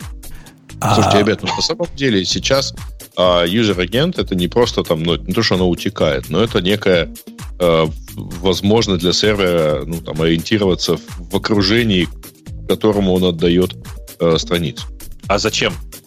Ну, слушай, всякие browser-specific options Browser-specific options ну, э, запрашиваются JavaScript после загрузки страницы. До загрузки страницы ты вот потому, что написано у Жени, вот здесь вот, в этих строчках, которые я только что посмотрел, никакие браузер-специфик штуки не узнаешь. Ну, почему? Если ну, ты видишь, что у тебя, к примеру, пришел Firefox, то так. зачем ему отдавать все э, с там все свойства CSS с WebKit? А так, так, так давно никто не делает же. В смысле, ты просто Нет, думаешь, понятно, что, что сейчас можно просто лупануть, так сказать, и он же проигнорирует WebKit э, Options. Ну, конечно. Понятно. Но просто, во-первых, э, браузер Specific Options практически нигде сейчас не используется. Прям практически нигде. Э, с одной стороны. А с другой стороны, там, где оно используется, там всем наплевать, ну, плюс 10 строчек у тебя будет в, в CSS, ну и черт с ним. Ну, да, плюс тысячу, и, и все равно будет наплевать. Да все равно пофигу. Ну, я знаю, по, по крайней мере, одно применение, я вот, вот на вскидку вспоминаю, значит, а, как раз, а, ну, которое вот осложнит, на самом деле, э, осложнится в результате этого нововведения. На, когда, ну, условно говоря, там 2-3 года назад Э, у меня на большой ресурс накатывались волны всяких там скрипт-кидис э, с бот-атаками, то вот знаете, что их, так сказать, выдавало? Очень ну. тупой и неправильный user-agent. Слушай, То есть но... тупо 90% атак фильтровались по user-agent у. Они были... Ну, я не понимаю, почему. Вот почему потому, что, потому что на тебя напали какие-то дебилы. Потому ну... что у, любой, у любого нормального script kiddies user-agent, как у последнего Chrome а. Вот и все. А, нам правильно подсказывает э, слушатель, что AdGuard таки позволяет это делать. Я открыл свой AdGuard, у него есть то, что называется продвинутая э, защита, и в нем есть в разделе misc, если вы до него дойдете, такая строчечка, которая позволяет скрывать ваш user-agent. Э, включить, Он просто ли? его выключает. Она просто его хайт. Типа посылает э, пустой. Ну, то есть пустой. А, обрезает этот заголовок. Ну вот я сейчас включу, посмотрю, какая часть интернета перестанет работать. А, ну, спасибо за, за наводку, дорогой товарищ. Тот факт, что ты используешь AdGuard, означает, что ты примирился с тем, что у тебя какая-то часть интернета перестает работать. Да нет, все, все вроде бы работает нормально. Ну вот, это понимание нормы. А давайте тогда следующую тему про тоже браузеры возьмем. Это про Safari, который э, с очередным релизом вот сейчас вот обновилось у нас до... Э, я уже сделал текущий. Вот. А, значит, э, сейчас, сейчас вот выкатилось на этой неделе 10.15.4 э, macOS и э, 13.4 iOS, да? А, и э, в результате у всех поехала версия Safari, в которой по умолчанию блокируются все third-party cookies. А что означает полную невозможность э, использовать все трекеры на платформе Safari. Но э, если бы трекеры ориентировались только на куки, э, было бы здорово, конечно. Но на самом деле нет. Ну, действительно, это проблема типа, сильно осложняет жизнь для большинства таких простых пиксельных трекеров, которые просто куку ставят и все. То есть это понятная большая история. Apple туда последние несколько лет. У них вот эта система, которая называется ITP, в смысле Intelligent Tracking Prevention, э, они активно развивают. Надо сказать, что и здесь тоже э, Apple далеко не впереди всех. Посмотрите, как это великолепно сделано сейчас в Firefox. Я прям каждый раз в восторге. Ну, кстати, по дефолту он же не все third party блокирует, правильно? Он там по спискам блокирует. Он блокирует по спискам, и это сейчас, ну, как бы хорошо. Ты, ты знаешь, ты, не знаю, ты обращал внимание или нет, если на этот щит нажать, который слева от урла в Firefox. Да. Э, он тебе показывает, собственно говоря, что он блокирует, э, блокирует, ты можешь посмотреть, что там вообще есть. А, конечно, нет, это понятно. Потому что в принципе, вот я сейчас переключился на тоже на все third party, ну, достаточно давно уже переключился, но, не знаю, не скажу, что прям как-то я стал, стал от этого что-то хуже работать, но как-то чувствуется теперь лучше, что никакие вот эти вот гады, свои вредные куки ко мне, точнее нет, не то, что они их не примут, правильно, у них не будет посылать. Или Пога... не будет принимать. Погодите, погодите. А у меня к вам вопрос на 100 рублей. Если они вот так все блокируют, то каким, простите, образом я а, наверное, они не пишут куки. Я вижу, например, виджет Твиттера на сайте, который открываю в Safari. То есть виджет он покажет, а но а ты куки на не самом деле, оно записать. у тебя включено или нет? Вообще, кстати, в FF ты его не увидишь, скорее всего. То есть, например, если там ссылка на какой-нибудь Инстаграм или на Твиттер, чтобы вот именно показать вот эту плашечку, то ты ну, запросто ее можешь в этом Firefox на строгих настройках не увидеть. Ну вот на сайте, на, на сайте, деле, э, Алеша, галочка как была снята, так и осталась. Леша, Нет. попробуй на сайте подкаст.com сделать так, чтобы сбоку твитс исчезло. Я, я не могу, они все показывается, показывается. А, а это внешняя балалайка, которую я зуб даю, пытается 33 кука записать куда надо. А, я, я, я, я вот думаю, как... что речь идет... Речь я, идет я все... никаких твитов там не вижу, если что. Ну, у тебя, наверное, вырезатель ну. рекламы стоит отдельно. Не-не-не. Они есть. Они есть, но я не знаю, у меня Слушайте, не, а, ничего за... нет вообще. Да, о, чё, о, чё, о чем вы говорите? Ниже комментариев. Э, понятно. О чем, о чем вы говорите? Конечно, речь идет, идет не о том, чтобы убрать, например, все кнопочки лайк. Понимаете, да? А о том, Или... чтобы они не могли оставлять свои куки. Но вот у меня вопрос такой. А, хорошо, а как быть честным чувакам? Э, честные чуваки, которые предоставляют э, САСы какие-то которые по определению должны в ваш, э, на вашу страничку впендюриваться и обеспечивать какие-то услуги. Этим SaaS по, для, для своего функционирования необходимо писать и читать куки внутри своего iFrame. Это тоже перестанет работать? Эм, скорее всего, да. Но ведь это удар по, по площадям, это бомбить Воронеж, потому что мы Америку не любим. Ну, вообще, я бы этот Воронеж забомбил, конечно. В смысле, э, у, смотрите, у, у Safari дов, довольно давно вот эта вот вся эта история с ITP, она прямо активная. Например, почему я, не, почему я сказал про кнопку лайк от Facebook? Вы же знаете, что э, э, когда Safari показывает кнопку лайк Facebook, в смысле на ваших страницах, которые не имеют отношения к Facebook, он на самом деле не ходит в Facebook. Вы же помните эту историю? То есть он ее просто отрисовывает. Он ее отрисовывает сам на этом месте, а загружает фактически Facebook только в тот момент, когда ты хочешь на нее кликнуть. То есть, если ты на нее кликаешь. Ну, это... и, и когда ты на нее кликаешь, собственно, в чем, в чем тут криминал? Когда ты кликаешь, поскольку ты в Фейсбуке залогинен, он умеет, а он, видимо, в iFrame в каком-то, он умеет доступиться к кукам, которые у тебя про Facebook, и послать, кто залогинен, правильно? В этом криминал? Да, да, но по клику. В смысле, по клику. Не, не, подождите, ребят, вы вообще не Чего? поняли. Если а, речь не про Safari, то загрузка кнопки лайк означает срабатывание счетчика в Фейсбуке. Конечно. Вот. Конечно. А просто вот в случае по факту Safari, загрузки. Да. да, просто по факту загрузки. И, поэтому, и более того, соответственно, все, ну, фактически это счетчик, э, который знает, э, откуда там, ты пришел на эту страницу, куда ты пошел дальше и так далее.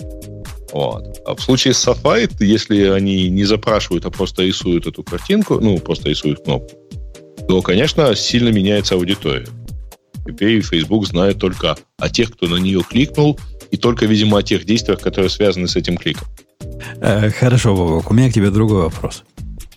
Ты же ну. такой умный. Safari. Да, вообще. Современный Safari. Расскажи а? мне, каким образом э, на нем продолжает работать дискас? Как это? Как, это, как это работает? грузится и все. То есть они в iFrame разрешают доступ к third-party кукам? Не разрешают только с основного сайта? Слушай, ну ты не можешь запретить айфреймы как таковые, правда же? Ну, ты можешь разрешить айфреймы, но не дать им ходить за куками. Нет, нет, смотри. Нет, а, как, подожди. Угу. Сейчас. как работает большая часть трекеров? Они работают не в айфрейме. Э, у тебя в, на сайте обычно вставлена просто картинка. Обычно, это, раньше это был прозрачный пиксел, который в тот момент, когда, ты, когда, ты, когда показывается страница, идет на другую страницу, понимаешь, да?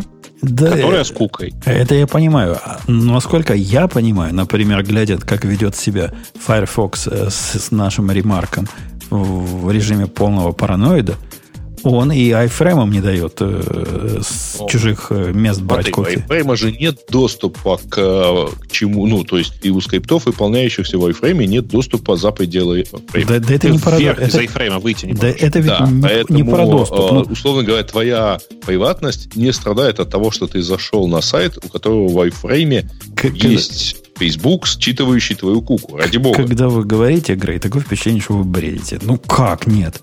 А, то есть ты хочешь сказать, location он не может прочитать из iFrame? Какой location? Ну, вот эту строку URL он не может прочитать из iFrame. Ну, слушайте, поправьте меня кто-нибудь, но я думаю, что нет. По, по-моему, может. То есть, Если, ну, я э, практически он, уверен, он, что может. Секунд, он знает referrer, с которого его вызвали. Это да. В смысле, я, не, ты имеешь в виду обратиться к window, да? Да, и взять location. Ну, слушайте, я не знаю, честно скажу. Вот я как бы очень фиговый здесь специалист, я прямо с фреймами практически никогда не работал, ничего тут сказать не могу. Я думаю, что нам в чате кто-нибудь подскажет. Да-да, в чате но, расскажите, что можно смотри, такого факту... опасного сделать из iFrame. Я думаю, массу всего можно сделать. Нет. Э, я думаю, что, насколько я помню, э, ребят, извините, но ты можешь проверить, э, ты знаешь айфер страницы, с которого тебя вызвали, ты, знаешь, ты можешь обратиться к каким-то вещам в браузере, ну, то есть ты можешь посмотреть э, resolution, э, там, user agent и так далее. Но ты не можешь ничего из iFrame сделать со страницей выше. Ну, это, это не особенно и важно. Жень, я просто не, не очень понимаю, что ты, что ты... Ты же понимаешь, что у тебя задача как, какая, какая задача у этого iFrame? Это же не просто узнать тебя конкретно, но, и но скорее типа промаркировать тебя для этого сайта. А, и, ну, там логика какая? Ты просто не имеешь доступа из этого iFrame к куке вышестоящего сайта. А тебе не надо. Тебе не надо иметь доступ к куке. Представь, ты злодей. Зачем тебе иметь доступ к куке вышестоящего сайта, если у тебя есть кука внутри iFrame, которая ассоциирована с URL твоего сайта? Ну, это те же эти самые, только вид сбоку. Кука, которая ассоциирована с URL твоего сайта. Не, он имеет в виду, что есть кука условно юзера Фейсбука, и ты знаешь в данном случае там, document reference. Э, я удивляюсь, я удивляюсь почему, почему специалисты по JavaScript молчат. У нас была в, в комментариях э, к одному из тикетов ремарка, где мы это обсуждали, дискуссия в эту тему. От этого я такой умный. Не то, что я специально хожу это учу. Там мне многое такого рассказали. Но вообще вопрос этот непростой. Вот эти их блокировки могут нарушить и честных чуваков. э, Обидеть. Ксюша, мы с тобой как честные чуваки и чувихи. То есть ты чувиха, я чувак. Мы страдаем от этого или наслаждаемся? Скажи честно. Тут молчишь и молчишь. Ну, скажи. Так нет, но мне кажется, они все хотят сделать мир прекрасным и приватным. Просто вопрос, да, что сломается. Вообще начинание-то хорошие, нет? Не, не уверен. Не уверен, насколько Почему? хорошее это начинание. Не знаю. Мне это выглядит массовыми бомбардировками. Вот как, э, как страшно влияет на все параноидальный режим Firefox. Если также страшно повлияет на все отказ от куки в Safari, то пока не повлиял. Я не знаю, он уже вышел, да? Или его включить надо специально, Грей? Э, нет, он уже вышел. Если у тебя ст- стоит э, последнее обновление, вот это 10.15.4, Да. Вот, Каталин, ну, свежий апдейт, который поехал на этой неделе, то у тебя уже Safari 13.1. И ему надо выбрать prevent cross-site tracking, наверное, для того, ну вот чтобы... у меня эта галочка, которую я изначально когда-то давно снимал, э, она осталась невзведенной. У меня тоже не взведен. Взведем и посмотрим, чем закончится. У тебя Давай. сегодня день HTTP экспериментов, чувствуешь? Я взвел. Да, Второе да, да. Ну, я вообще говоря не пользуюсь просто. Я, у меня в основном Safari. Ой, в основном Chrome. Ну, Э. Это, это ты напрасно. Хорошо, я взвел. Давайте, давайте спросим с Ксюши, доколе они будут свои версии обновлять. И об этом радостно так не рассказывать. У нас, ну, Ксюша, в мире э, других языков, вот в мире, например, Java, Леша не даст соврать. Или даст, его нет. Он Я отвалился. Кстати, делал. Отвалился. ври, скорее Типа ври. понял, что ты ему сейчас предстоит не дать соврать. Да, вот если бы Леша был с нами, он бы не дал соврать, что у нас выходит какая-то Java версия 14, потом 15, потом 18, потом 23. И мы тут об этом 33 выпуска говорим. У вас вышла версия 5.2. То есть 5.2. Видимо, до этого был 5.1. И насколько я Ну, понимаю, то есть э, это вообще минорное. Я не знаю, о чем там говорить. Мы, по-моему, даже мажорно это не сильно обсуждали. А тут сразу видно, тем нет. Давайте поговорим про Swift. Ну, кто-то, кто-то же должен просветить. Не все время же про Go говорить. Мы, когда вышел 14 какой-нибудь Go 1.14, то есть вообще в третьем знаке, э, там, в, в десятичном разница, с 13 на 14, и то говорили. А на 5.2 ты не Так поговоришь? это то же самое. 1.14, а тут 5.2. Что я пропускаю? Ничего не пропускаешь, я так издеваюсь. Э, ну, так расскажи нам про 5.2. Почему он такой хороший, и почему мы про него должны нашим слушателям донести? И заодно скажи, там- куда Леша делся. Ну, во-первых, я, мне кажется, что там ничего такого особого, э, особенного нет. Там самое большое количество изменений связано с компайлером, с ошибками, ко- которые компайлер показывает, как он их показывает и так далее. То есть там вокруг этого все крутится, и поэтому версия супер минорная, никак не заметишь, ну, наве- ну будет приятнее. Там, что мне лично понравилось, это у них автокомплит в Свифте был очень долго, очень медленный, и мне кажется, вот до конца. И сейчас они его улучшили, и он должен стать сильно быстрее. Казалось, я так понимаю, что у них там было что-то с проверкой типов, связано очень много в, в автокомплите. И они решили сделать, видимо, как все. А, Не быть а они во все, во все, приговаривают, во все приговаривают, что они Language Server Protocol поддерживают. И, видимо, с этим связаны изменения с твоим автокомплетом. А тут сказана такая таинственная фраза, Ксюша, переведи мне. В язык добавлена поддержка вызываемых значений и возможность использования выражения вида root value в качестве функции. Вот э, что это было? Вызываемая Слушай, поддержка ну, кажется, вызываемых функции значений. всегда были first class citizen. Я не знаю, что тут имеется в виду. Callable, Странно. callable Надо- values какие-то. Ну, блин, функции как функ- функции есть callable values. Ты согласен? Я смотрю на пропозал, который здесь есть, который вот я включили. тоже, да, еще пропозал. Он, значит, добавил callable values to Swift. Statically callable values to Swift. Тут пример приведен, Ты- который я не могу перевести. Ты не то смотришь. Эм, э, Это, это другая история.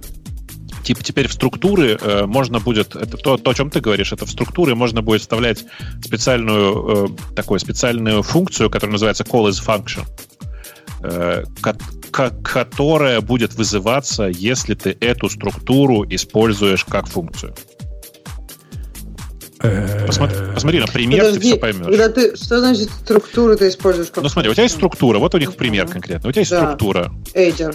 Э, ну, типа Эддер, да. Да. Ты, э, ты берешь эту структуру, э, говоришь, э, типа, объявляешь ее, указывая, что у тебя эта структура с базой О, 3. Увидела, да?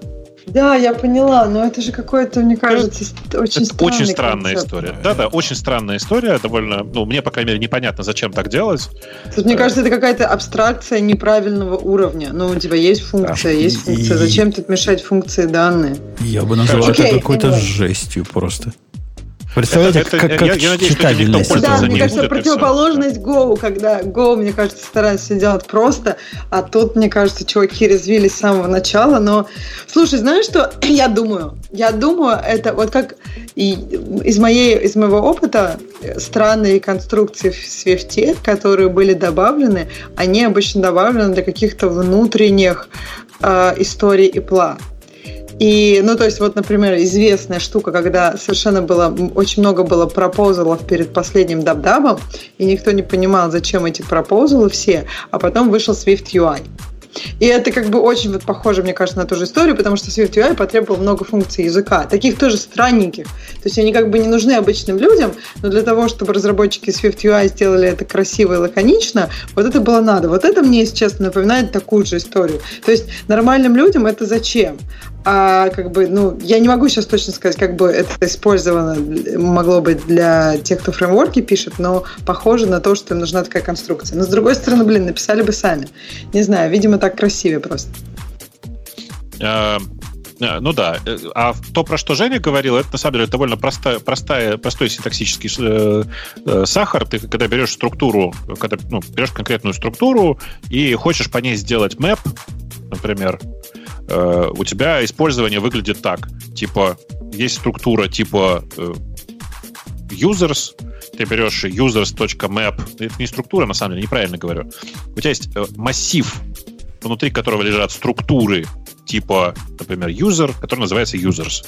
Ты делаешь users.map, и дальше ты в фигурных скобочках пишешь там типа доллар, э, доллар 0.email, имея в виду, что э, применить, типа достать, отмэпить это все, на, короче, вытащить оттуда только имейлы. Э, в э, типа предлагается использовать очень простой синтаксис. Типа user map в скобочках, не фигурных, а обычных, slash .email. Подразумевая, что это типа э, так, таким образом сокращается э, не очень понятное написание. На мой взгляд, опять же повторюсь, ничего э, более читаемым не стало. То есть За счет введения таинственного символа какого-то, слэш, точка и прочее. ну да, читаемые, чита- читатель, читабельнее точно не стало. То есть, мне кажется, надо было оставлять доллар ноль. Доллар ноль совершенно понятный был. It надо было, знаешь, как в этих в новомодных языках делают. Но вообще, не знаю, Swift, он такой язык скорее для того, чтобы в нем красиво писать, но не чтобы его читать. Потому что я, так, например, каждый раз, ну, я понятно, что не, не программист на Swift, но есть языки, на которых ты все равно, ну, как-то можешь читать код.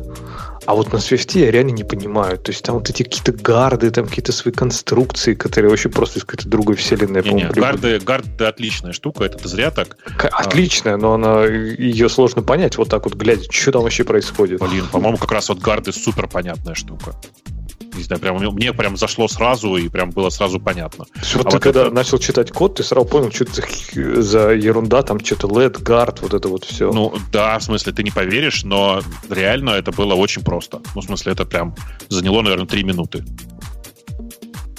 Там вот, когда у тебя начинаются использование знаков вопроса в процессе, вот у тебя в, таки- в этот момент начинает слегка съезжать крыша, как бы знак вопроса не пропустить. Вот это да. А эти скопы еще их лям, когда они там куда-то какие-то какие-то отдельные модификаторы, чтобы что-то куда-то из лямбды передать или в лямбду. Там такой прям забористый язык, наверное, еще более забористый, чем Rust местами. Ну, короче, он, он конечно, Не знаю, как бы ты сравнил с C++, C++, вот C++ на лямбда, то тебе сразу понятно, что куда передать. C++ лямбды — это то, что появилось э, уже очень-очень давно, то есть лет пять назад, да? Ну, да. Нет, ну, они от этого не становятся читаемыми. Что ты имеешь в виду, я не понимаю. Ну, в смысле, что они просто изначально в их C++ не было. И это, поэтому это просто конечно, для нас, Ксюша, для старичков, которые C++ помнят по правильным вариантам. Это звучит смехотворно. Нет, ну, ну, блин, Swift на самом деле тоже сильно изменился. Я, конечно, согласна, что C++ просто преобразился и так, что его не узнать, но вас, наверное, тоже не узнать, если вашего 20... Как вы в 20 лет выглядели сейчас. Так что C++ Не-не, нормально, меня узнают. Вот, вот это сейчас, сейчас обидно было. Почему? Может, ты лучше стал? Ну, это- сразу хуже? Как C++ он стал как бы лучше, но просто... Мы видели фотку в прошлый раз, он потом. Да, явно 20 лет назад из меня женщина была лучше, чем сейчас. Слушайте, это правда, кстати, да. Э, Конечно, не- нельзя так говорить. В смысле, не- нельзя сравнивать с C++ лямбдами, потому что они на самом деле плохо... Как это? C++ лямбды сейчас в языке — это плохо приземленный Boost Lambda. Вот Женя, мне кажется, сейчас вздрогнул от слова Boost Lambda. Я не знаю, помнишь ты это время или нет? Кто такое это? Как, как это развидеть? Как же не запомнить это? Ну подожди, они очень explicit, я согласна, что они не особо читаемые и так далее, но, по крайней мере, в них как бы есть full control, что, например, в Objective-C, я не знаю, знаете ли вы Objective-C-шные блоки, я думаю, нет, но там как бы очень много всего такого implicit а непонятно и очень легко сделать ошибку нечаянно. подожди. Вот нет, это же Objective-C, это же ну, хак-язык, в смысле, что это язык, который сделали макропроцессором э, в, в- в те в далекие времена, когда Джобсу нужно было очень быстро зачем-то запустить Next. Э, то есть это прям, ну, в смысле, хак на хаке. Не надо C++, Objective-C в этом смысле вспоминать. Но в случае с э, Свифтом-то многое можно было сделать аккуратнее, ведь согласитесь, сейчас же никакой спешки у них нет. Слушай, вот такое ощущение, что я не знаю, мне кажется, как-то Objective-C местами более консистент, чем Swift. Objective-C кажется- просто очень такой старый на данный момент. То есть на данный момент его уже, скорее всего, и они тоже отчаялись, не перелопатить так, чтобы он был такой модерн. А Swift, мне кажется, ну, он слишком какой-то модерн. То есть я, я не знаю почему, но каких-то вот таких сдерживающих э, своих стоперов, как есть у комьюнити Go или не у комьюнити, а у конкретного одного товарища, э, у них нет. Вот он, он просто вот они просто понеслась. И я не знаю, мне не кажется, что язык сейчас какой-то консистент. Мне кажется, язык просто вот как раз хак на хаке, как ты описываешь. Так, он же главный ушел, нет, по-моему, оттуда?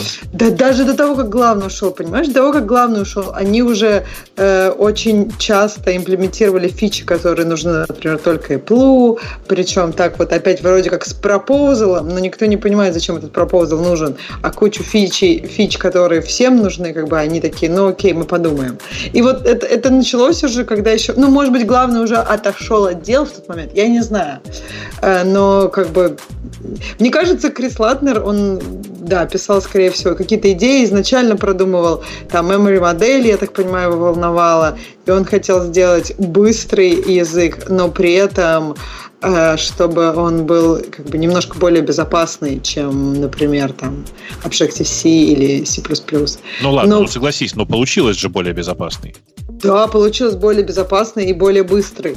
Но более быстрый, как бы, да, только в выполнении. Это важно, да, но мне кажется, тут опять же есть трейдов между там, тем, как люди могут разрабатывать с ним программы. И разрабатывать с ним программы пока до сих пор э, как бы именно боль в плане как бы как раз когда ты пишешь код там автокомплит очень компиляция нереально долго и все это тебя очень тормозит. Но можно построить интересные конструкции. Но опять же если ты сильно увлекаешься мне кажется там есть нотки C++ в этом плане что если кто-то не может себя ос- останавливать то получается такие настолько элегантные конструкции то даже автор их не понимает уже очень быстро через через там. Да. Э, Я согласен, на самом деле, что там все довольно тяжело, но хочу обра- обратить ваше внимание на э, вот это, на новость, которую мы обсуждаем. Она на OpenNet. Э, и очевидно, что человек, который ее пере- переводил, он, правда, не очень понимает смысл того, что пишет. Э, э, и я ради интереса занырнул в нижний интернет посмотреть, прицепится ли к этому кто-то, и оказался прав. Что, в смысле, реально кто-то прицепился. Обратите внимание на следующую строчку, я вам ее зачитаю. Вместо сборщика мусора в Swift используются средства подсчета ссылок на объекты. Но как бы зачем это здесь в этой новости не очень понятно, но вы понимаете, что человек как бы написал фразу, смысла в которой, в общем, особенного нет. А, а там не так? Нет, ты просто, ты просто ну, расскажи, как, как они, э, ну, как, как Средства они, как подсчета, они считают? ну, как бы ARC, ARC называть чем-то, что используется вместо сборщика мусора, во-первых, формулировка «вместо» как будто подразумевает, что хотели сборщик мусора, но вместо него используют ARC. Как будто бы это ну, как бы практически синонимы. На самом деле, как ты понимаешь, нет. Нет, но это не синонимы, но если ты возьмешь как бы функции, то есть э, что мы делаем, чтобы э, память не кончалась. И в одном случае у тебя может быть, что сборщик мусора это почищает, а в другом случае ты можешь сам явно сказать, что «Хей, меня, я больше не держу ownership этого объекта». Я согласна, что как бы технологически это совсем разные вещи, но как бы с точки зрения использования мы можем их предоставить. Тут тебе ничего не надо делать, тут как бы ты сам ответственен за свои объекты. Ну, да, да, просто э, типа автоматическое подсчет, автоматический подсчет э, референсов частично избавляет тебя от необходимости управлять памятью.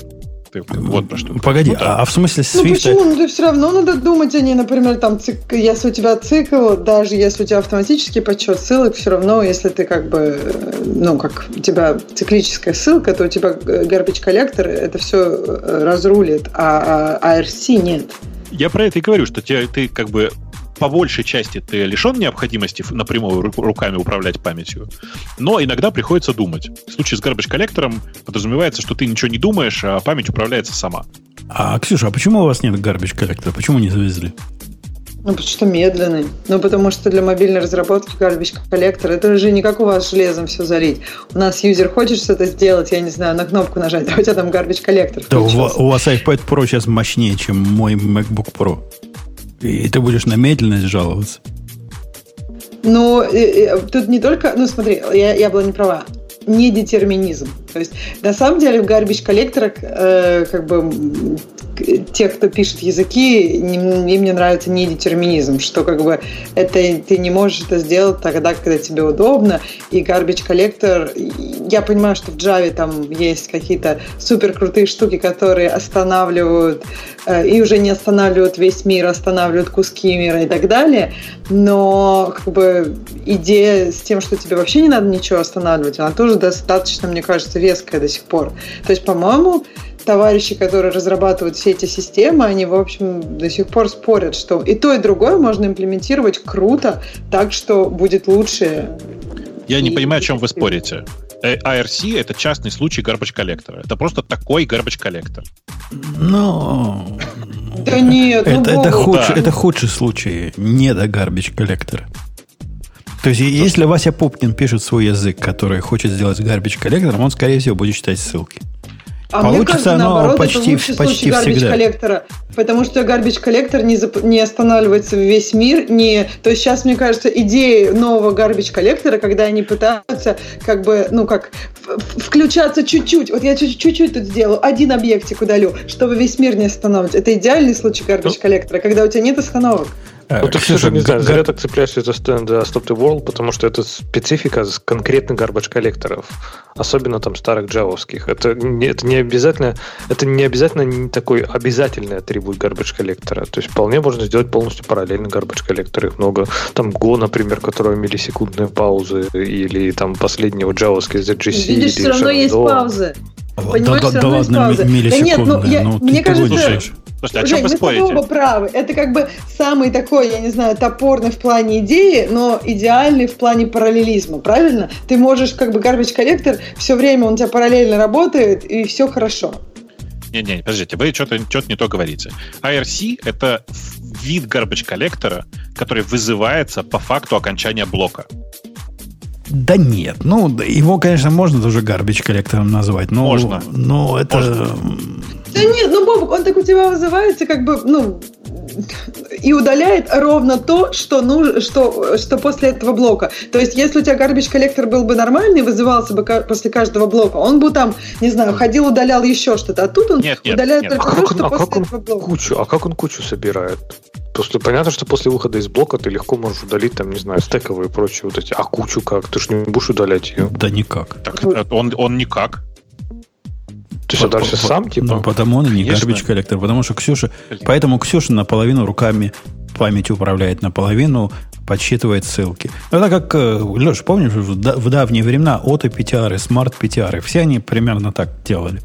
Ну, спасали они тебя? Были ли они гарбич коллектором? Ну, только во вселенной Бобука это можно назвать гарбич коллектором. Да, мне тоже кажется, Бобук, это как бы, смотря, давай, мне кажется, надо вернуться, take a step back, и что такое, по-твоему, garbage collector? То есть, если ты берешь самое широкое определение, когда garbage collector – это любая система, которая участвует в удалении ненужных тебе более объектов, то да, ну, так все garbage collector. Просто garbage collector ом часто называют более узкий subset таких систем.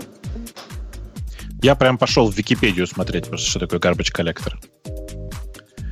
Эм, короче, э, garbage collector — это форма автоматического memory менеджмента. Такие дела, ребята. Э, а, а, а, по большому счету... То есть, подожди, ARC, когда был не автоматическим, ну, точнее, когда было просто вот, э, когда ссылки были, то тогда это был не garbage коллектор, но как только пришла автоматика, это стал garbage коллектор. Конечно, это автоматическое управление памятью форма автоматического управления памятью. Ну, ладно, Бобок, ты, конечно, скользкий, тебя не ухватишь за фос, но мы тобой, с тобой оба понимаем, что Конечно, выход, на самом деле, пределы... это коллектором не является. Конечно, конечно. Конечно. Это реально, это реально просто автоптейры. Вот, во, во многих смыслах это прямо автоптейры. Э, там, кстати, Ксюш, правильно в э, чате кто-то подсказывает, что call is a function, вот так, как вы сейчас определили, это реально просто переопределение э, оператор скобочки в C++. Которая и прямо, в C++ была сомнительной фичей, а тут оно да, вот, да, вот да, так да, вот да. еще выглядит. Я не знаю, как у вас, у нас за это убивали просто, за попытку переопределить скобки, прям, в смысле, пере, ну, реально, оператор скобочки просто убивать нужно было. Вот это, мне кажется, еще одна из тем, когда в Swift, Swift попадает очень много всего из там Modern C++.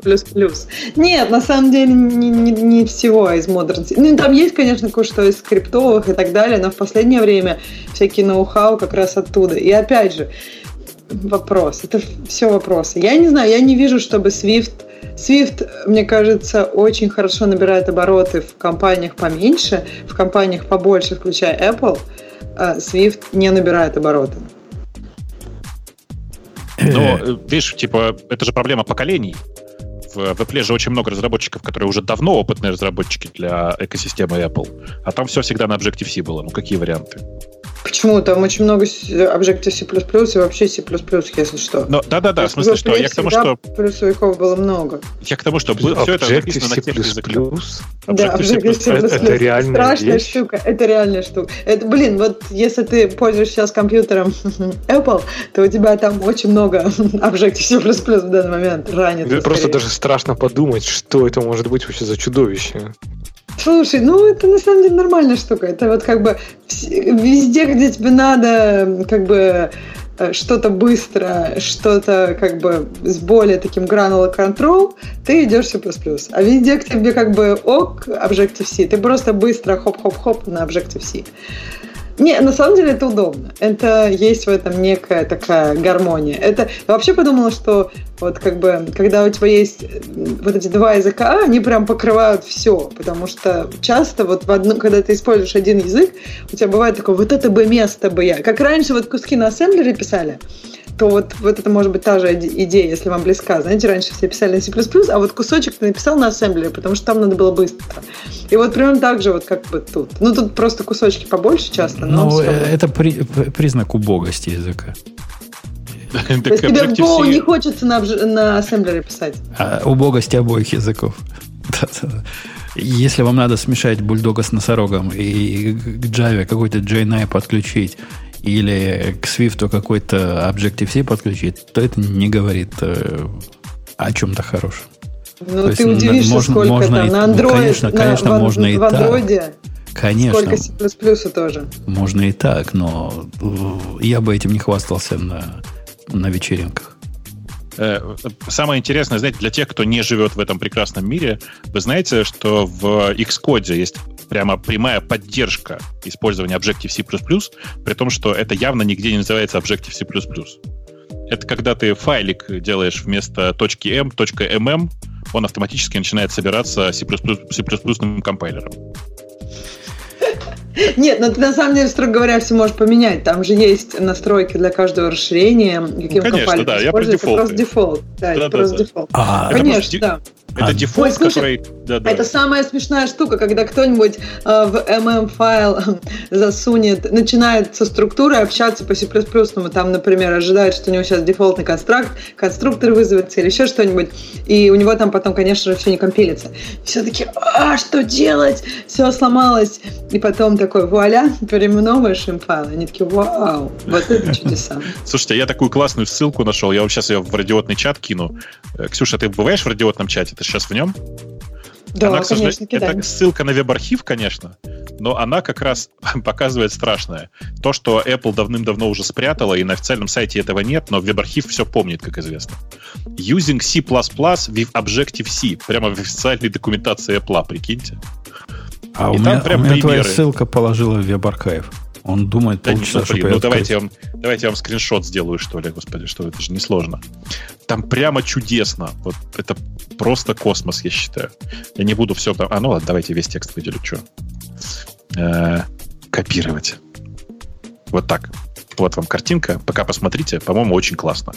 Там прямо, прикиньте, вызывается, типа, инклюдится foundation, а после этого прям плюсовым класс hello, private, тролля поля. Вот все прям как надо. Что в этом такого, я не понимаю. А ты, ты прям говоришь, как будто ужас. Я в восторге просто. Причем оцени. Э, смотри, видишь, класс hello, да, а дальше public greeting tag, текст. Видишь, что написано? То есть я прям... еще не, у меня пока не открывается твоя ссылка почему-то. А скриншотик а, он, он смотри, там скриншотик уже приложил. Да. Mm. да. Прямо я считаю, что просто огонь. Прям вообще. Это, это наши, наши пользователи из чатика. Вот это зашло 100 человек и положили веб-архив? Да, это часто происходит. Веб-архив вообще не рассчитан на то, что много людей пройдут по одной ссылке. Ок. Ок. Но, но в любом случае, мне кажется, что это просто космос. Так прекрасно все сделано просто. Э, пока мы в темах э, Apple находимся, и Ксюша у нас разошлась наконец-то словами, а, а не просто наездами на всех мужиков, как она обычно это делает. Расскажи нам, Ксюшенька, пожалуйста, что такого э, случайно Apple слила – и какой новый iPhone, который они случайно слили, будет прекрасный или ужасный? И случайно ли? И случайно ли, да? Но я так понимаю, самая большая новость связана с э, машинками. Э, с тем, что у Apple будет возможность с телефона открывать твой автомобиль. И я так понимаю, что как бы утекли концепты с BMW, правильно? Нет, из iOS утекли концепты из новой iOS. Да, но там я, утекли они из iOS, но там, я так понимаю, что э, есть, есть какое-то ощущение, что будет у, у Apple будет какая-то а, в качестве коллаборация первого, с BMW. В качестве первого да. партнера, да. На самом деле коллаборация примитивная, да не могу. Я прям удивляюсь, почему до сих пор этого никто не сделал. Э, система называется CarKey. Э, и идея очень простая. Ты, по сути, в wallet к себе, в смысле в кошелек, можешь добавить э, карточку, которая открывает э, двери, заводит машину, открывает багажник. Ну, то есть это раздельное свойство этой карты. Э, этой карточкой можно будет поделиться с другим человеком. Например, послать кому-нибудь э, э, карточку для волета, которая на самом деле открывает только багажник, но завести машину не дает. Ну, ну и так Слушай, далее. а ты вот сейчас можешь разве из воли-то кому-то что-то послать? Мне кажется, нет. То есть это а... как бы и воля тоже будет другим, правильно? По-моему, сейчас я... ты не можешь а, я, я, я, слушай, знаю, кредитку кому-то послать. Не, кредитку, конечно, не можешь, но какие-то карточки я помню, что я посылал. Да-да, посадочные вот типа или, что, или что-нибудь такое. Там все довольно неочевидно по интерфейсу, потому что видно, что никто не задумывал ее как что-то, что можно посылать. Но кажется, что в некоторых случаях да. Но тут, видишь, дело в том, что это не обязательно будет встроено в Wallet. Тут пока совершенно непонятно, как это будет, потому что э, те интерфейсы, которые нашли, они не волетовские. Это такой отдельный, отдельная штука. Я когда Wallet говорю, я имею в виду, что, судя по всему, это BLE, ну, в смысле, Bluetooth Low Energy и NFC сочетание. Э, такая вот примерно история. Э, короче, мне кажется, что это гениально. Непонятно, почему это не сделали раньше. Я искренне считаю, что давно пора. Единственная проблема, которая меня разочаровывает, это то, что это будет, естественно, естественно только в очень новых, новых автомобилях, то есть появится в реальных автомобилях, ну, где-то в следующем году. Эй, Мгм. что-то все замолчали. Ну, круто. Говорили, что Нет, ну просто... Нет, мне кажется, хорошо, что это вообще когда-то появится, правильно? Нет, Слушайте, ну, а мне может, мы, кажется, конечно... что где-то год или два назад что-то такое рассказывали про Android. Там еще бы какая-то демка была, помните, на автосалоне Что- они пытались открыть что-то что-то такое было, потому машину, но не буквально смогли. Пок- пок- Показывалось на... Попадалось на глаза вот, э, вот мой, мой собственный комментарий к Твиттере про вот как раз вот это. Точно, точно было, да. А чем вот вы говорите, что это круто? Чем это круто? Нафиг это нужно? Ну, то есть, как, как крутая такая прибамбас какой-то? Как ну, способ наверное. не носить с собой ключи. Так, а ты думаешь, он это только, в смысле, он будет работать именно как замена полноценной брелку, да? То есть он, Он- там, он- он будет определять, Да. что ты в машине, и там, если ты Да. уходишь, там будут и мобилайзеры включаться Да. и прочее. Да. Это стандарт, который разрабатывается Triple C. В смысле, Car Connectivity Consortium. Это большая такая история. э, И, судя по всему, вот будет использоваться именно он. Это, по-моему, прекрасно. Другое дело, что... да. Чисто, чтобы ты мог просто подойти с телефоном к машине, открыть дверь, сесть, завестись и поехать. И тебе Да. больше там ничего не надо больше. Я, я Леша, Ну я- вот я- раньше деле, мне нужно было ключ, кошелек. У тебя в кармане есть ключик у многих моделей. А тут тебе не понадобится носить. Но все равно тебе из дома надо. Вот когда ты из дома выходишь, я раньше выходила с телефоном, кошельком и ключами. И это все очень неудобно, если ты, например, не берешь какой-то там, я не знаю, что-то. Вот сейчас я выхожу просто с ключами и телефоном, потому что я, например, я еду в Whole Foods, и там абсолютно нормально могу заплатить с телефоном. И если я буду сейчас выходить просто с телефоном, ну это же вообще удобно будет. Э, Ксюша, есть такая штука, ты не поверишь, человечество изобрело. Называется маленькие кошельки. Вот реально кошелек не должен быть вот тем, чем женщины Слушай, ну пользуются. каждый, каждый айтем, это... Нет, у меня, кстати, маленький кошелек, но все равно тебе там, ну, я не знаю, несколько кредиток как минимум нужно. Ну, ладно, кэш я уже не ношу. Но все равно, Жень, это, все, это, такая три то- айтема. это тоненькая совершенно штука, которую я ношу в нагрудном кармане, потому что мне просто нельзя без карточки вот этой стрелковой своей ходить, которая на ношении. И все это вместе, и, ну, пол сантиметра весь этот кошелек. Так что ты зря. Окей, ну еще ключ от машины, еще полсантиметра. А ключ от машины не надо держать. Ты, ты в штанах ходишь вообще по жизни? Да, но я когда сажусь, я То не хочу садиться на штанах. ключ от машины. Понятно. Поэтому тебе надо такая штучка, которая э, за штаны цепляется, и ты вообще про нее не думаешь. Там, там они, ключи болтаются. Как у, у кладовщика какого-то. Вот Слушай, да, я не люблю, я не хочу кладовщиком быть. М, А придется. Не-не, а вы понимаете, это же начинается традиционная проблема. Куда-то поехал, и в, в этом новом месте у тебя разрядился iPhone. А зарядка у тебя в машине. О, ха-ха. Ну, вообще, Ужас. у них же, кстати, есть же эта фишка. Не знаю, по крайней мере, это будет работать для вот этих доступа в машину или нет. Но они же сейчас э, какую-то карту, которая у тебя привязана к wallet, можно выбрать там экспресс payment или еще что-то такое называется. И она работает даже при выключенном телефоне, по-моему, Но- до 5 часов. Не, не совсем так. Она некоторое время еще продолжает работать, да. В смысле, что там остается 1% зарядки, который используется исключительно на эту карту в случае чего. Они сказали до пяти а это, часов. это вообще Пять закон, часов, нормально. законно ездить в машине без ключей. А почему нет? Ну, например, по закону, по американским законам, все машины, которые электронным образом открываются, должны уметь открываться и с ключами на тот случай, если у тебя аккумулятор сядет, ты не сможешь в случае аварии из машины выйти. Ты можешь с собой не носить при этом ключи. Э, пол- Водители Теслы же давно так делают. Изнутри-то она в любом случае откроется. Подожди, в случае Конечно. аварии. А, или что тебя снаружи имеешь в виду не смогут? Так тогда у них Ну все равно да. ключа не будет снаружи. Слушайте, но у Теслы в любом случае, многие мои знакомые водители Теслы не носят ключ с собой. Потому что она открывается, заводится и все такое просто с телефона. Ну да, это пока батарейка не сядет, и останутся у себя там в машине. Всё- и открыть не смогут. Все так. Все так, все так. Но нет, подожди, двери это открываются механически все-таки. Выйти оттуда ты сможешь. А вот зайти в нее потом, Т- т- Там есть обходной рычажок. Конечно, там внутри есть рычажок, которым ты открываешь дверь. Чего. Ну ладно, но зайти не сможешь. Выйти сможешь, и то Так, хорошо. ну, вышел, уехал, вернулся, зарядил, все хорошо. Вышел, потолкал, зарядил, а потом поехал. Слушайте, а это реально интересный вопрос. Смотрите, э, вы же знаете, да, что у Теслы у нее даже эти дверные ручки уезжают ну, внутрь. они углубляются автоматически. Ты закрываешь дверь, и у тебя дверные ручки уезжают как бы внутрь корпуса. Ну да. Гладкая дверь становится. А как открывать, если батарейка а, села? Там есть снизу как-то залезть можно, есть дырка для ключа. Я, я видел обзор.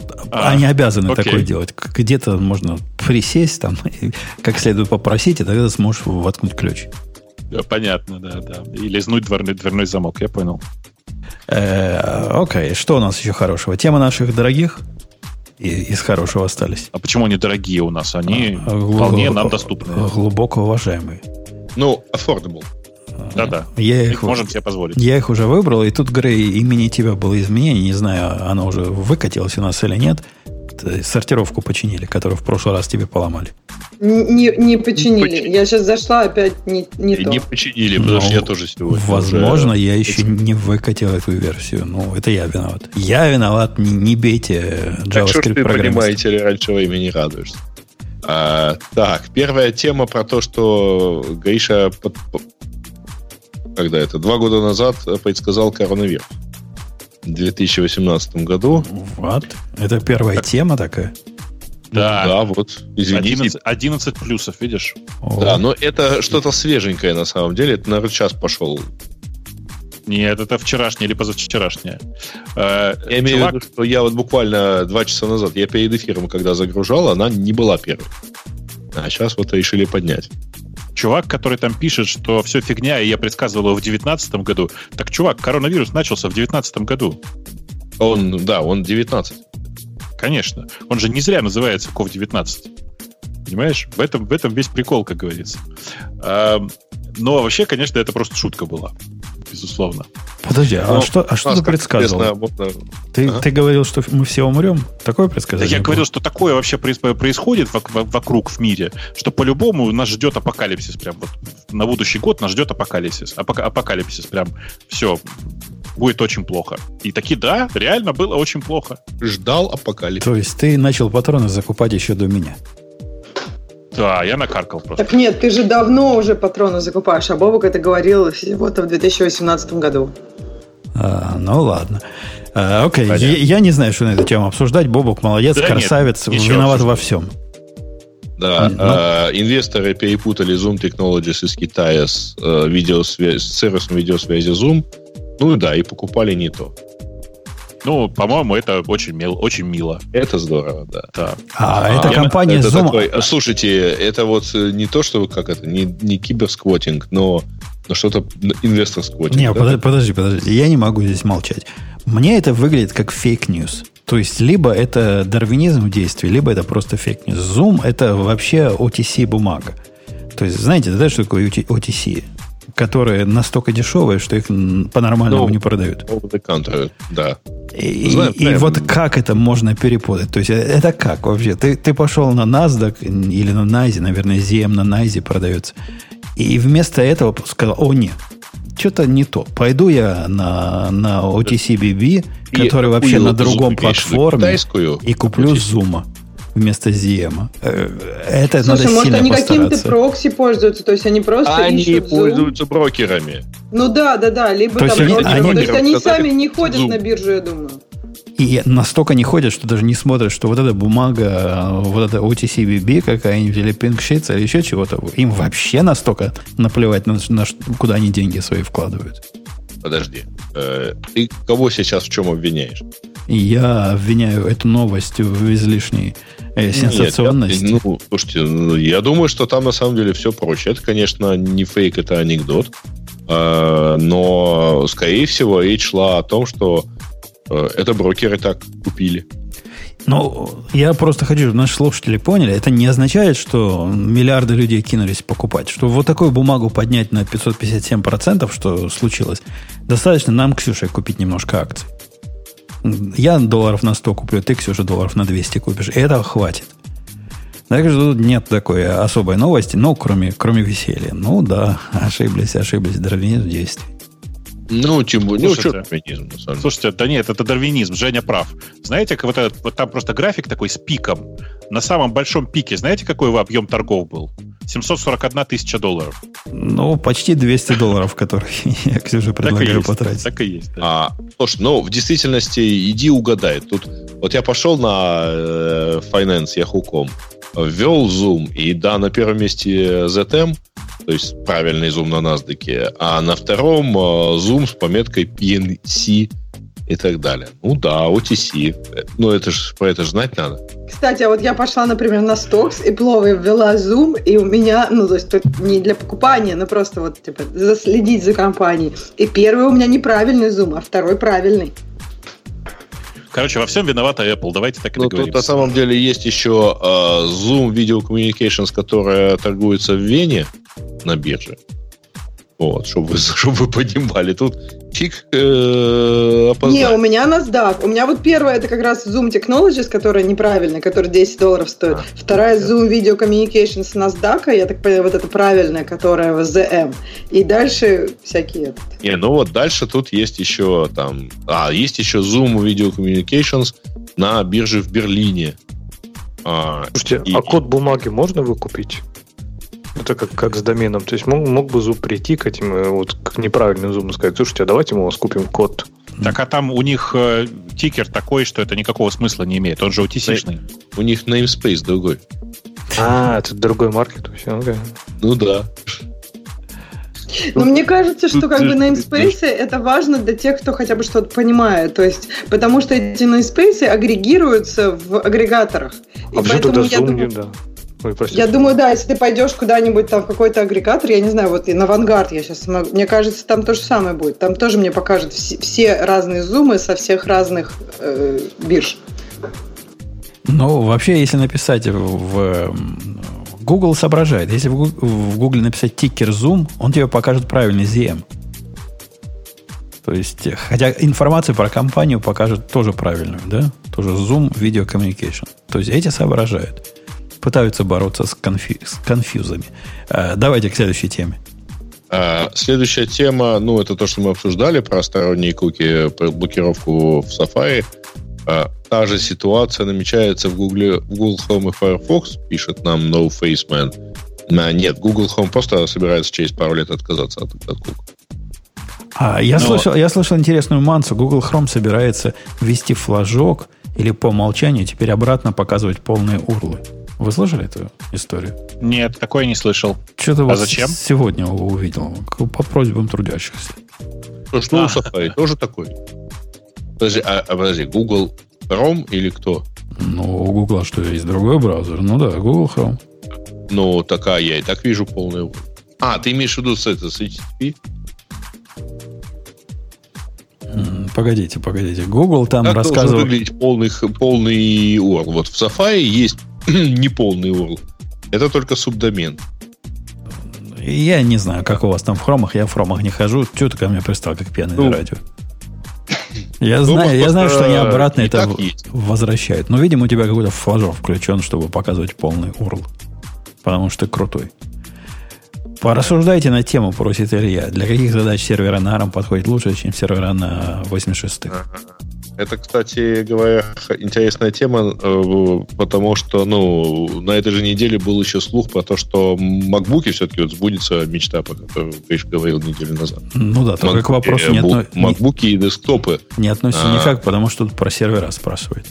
Товарищ. Да, да, да. Нет, просто тут вчера буквально была новость про то, что вот знаменитый аналитик сказал не мобильный. А, что, возможно, в 2021 году Apple выпустит макбуки с э, армами. А тебя в прошлом подкасте не было, Грей? Потому что Нет. эта тема в прошлом подкасте была актуальна. Не тоже вчера. И мы а... это упоминали после э, развивая тему про э, iPad как iPad Pro как ноутбук. И тогда были а слухи это... о том, что новые MacBook будут и MacBook Pro, и вся это, вся это семейство будет. На этой неделе слух, который был, я не знаю, про него ты говоришь или нет, о том, что новый MacBook готовится. Не Pro, не Air, а MacBook.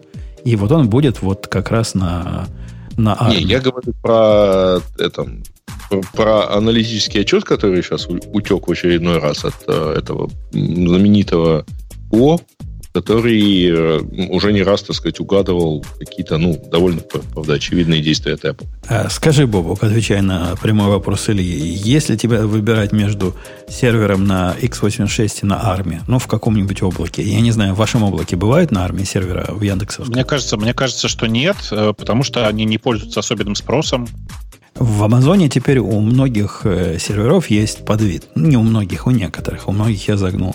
На армии я пока ни разу в эту сторону не ходил. И ответь себе на вопрос, когда я хотел бы выбрать ARM. Они дешевле несколько. Э, по производительности, говорят, э, близки. Ну, смотри. Они как... по, CPU, по CPU и доступу к памяти, да, и по всему почти близки, это правда. Да. А, для каких задач а... на армии сервер подходит лучше, фиг его знает. Просто я не знаю. Ты знаешь? Ну, ну да, когда тебе нужно много-много супер параллельных вычислений, не сильно привязанных, ну, супер параллелящихся вычислений, и ты можешь собрать, ну, типа как э, Hyperscale или как супермикровские платформы, где у тебя в одном Unity находится там типа 30 или там, не знаю, 20 э, раздельных серверов, и тебе на каждом из них нужно по отдельности что-то считать и всякое такое. Не-не, э, вот я, я как consumer, который стоит, э, ну, как обычный consumer. Как consumer в облаке? И смотрит на ну, какой-нибудь instance R5M, R5A.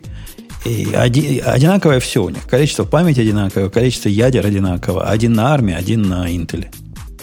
Я же тебе говорю, только цена, больше ничего здесь для тебя не, не имеет. Ну, ты просто значения. не видишь э, дальше. Мне сегодня как раз тут в моем чатике поднимали эту тему вот, по поводу армов. И, ну, вот есть же, например, марвеловский Thunder X3, который только что объявлен. И у них там есть презентации, красивые графики про то, что они лучше работают, например, на MySQL, на WebSearch, на CDN, на Elasticsearch и так далее. Подожди, подожди, подожди, обожди, с этого места. А что значит лучше?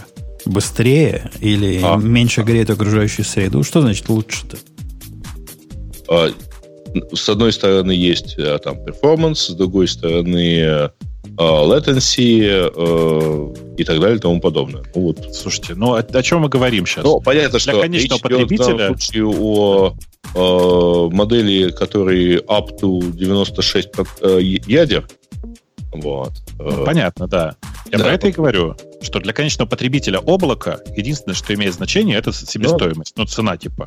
Ну, ну цена, да, если вы пользователь, ну, который покупает тысячу процесс, тысячу серверов, или там 5 тысяч, то тогда вам, конечно, имеет смысл подумать, не подходит ли до вашей задачи лучше ARM. Да нет, вопрос не в том, чтобы подумать, а вопрос в том, как об этом подумать. Я, я не понимаю ответа. Ну, как, как этому человеку подумать, что ему лучше подходит ARM? Если что ему лучше подходит ARM? Если ему достаточно, э, если ему хочется много относительно медленных ядер, вот это был бы ответ. Вы этот ответ говорите. Если вам надо много не очень быстрых ядер, каждый из которых там процентов на 40 будет медленнее, чем такой же в Intel, то берите ARM. Так можно сказать или нет? Я не знаю. Нет. Я, я тоже не знаю.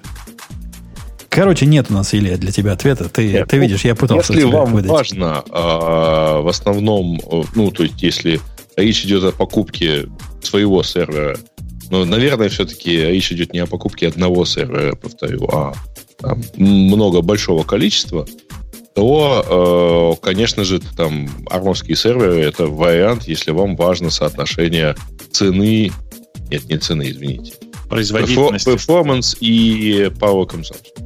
Ну, короче, я вам сейчас в чате кину, мне очень нравится э, вот это как раз ерунда, а вот э, Э, статейка, которую я сегодня как раз читал, про супермикровские платформы. И посмотрите, какая она красивенькая. Для тех, кто не смотрит, это одноюнитовая платформа, внутрь которой вставляется 12, по сути, самостоятельных маленьких блоков, каждый из которых является самостоятельным компьютером.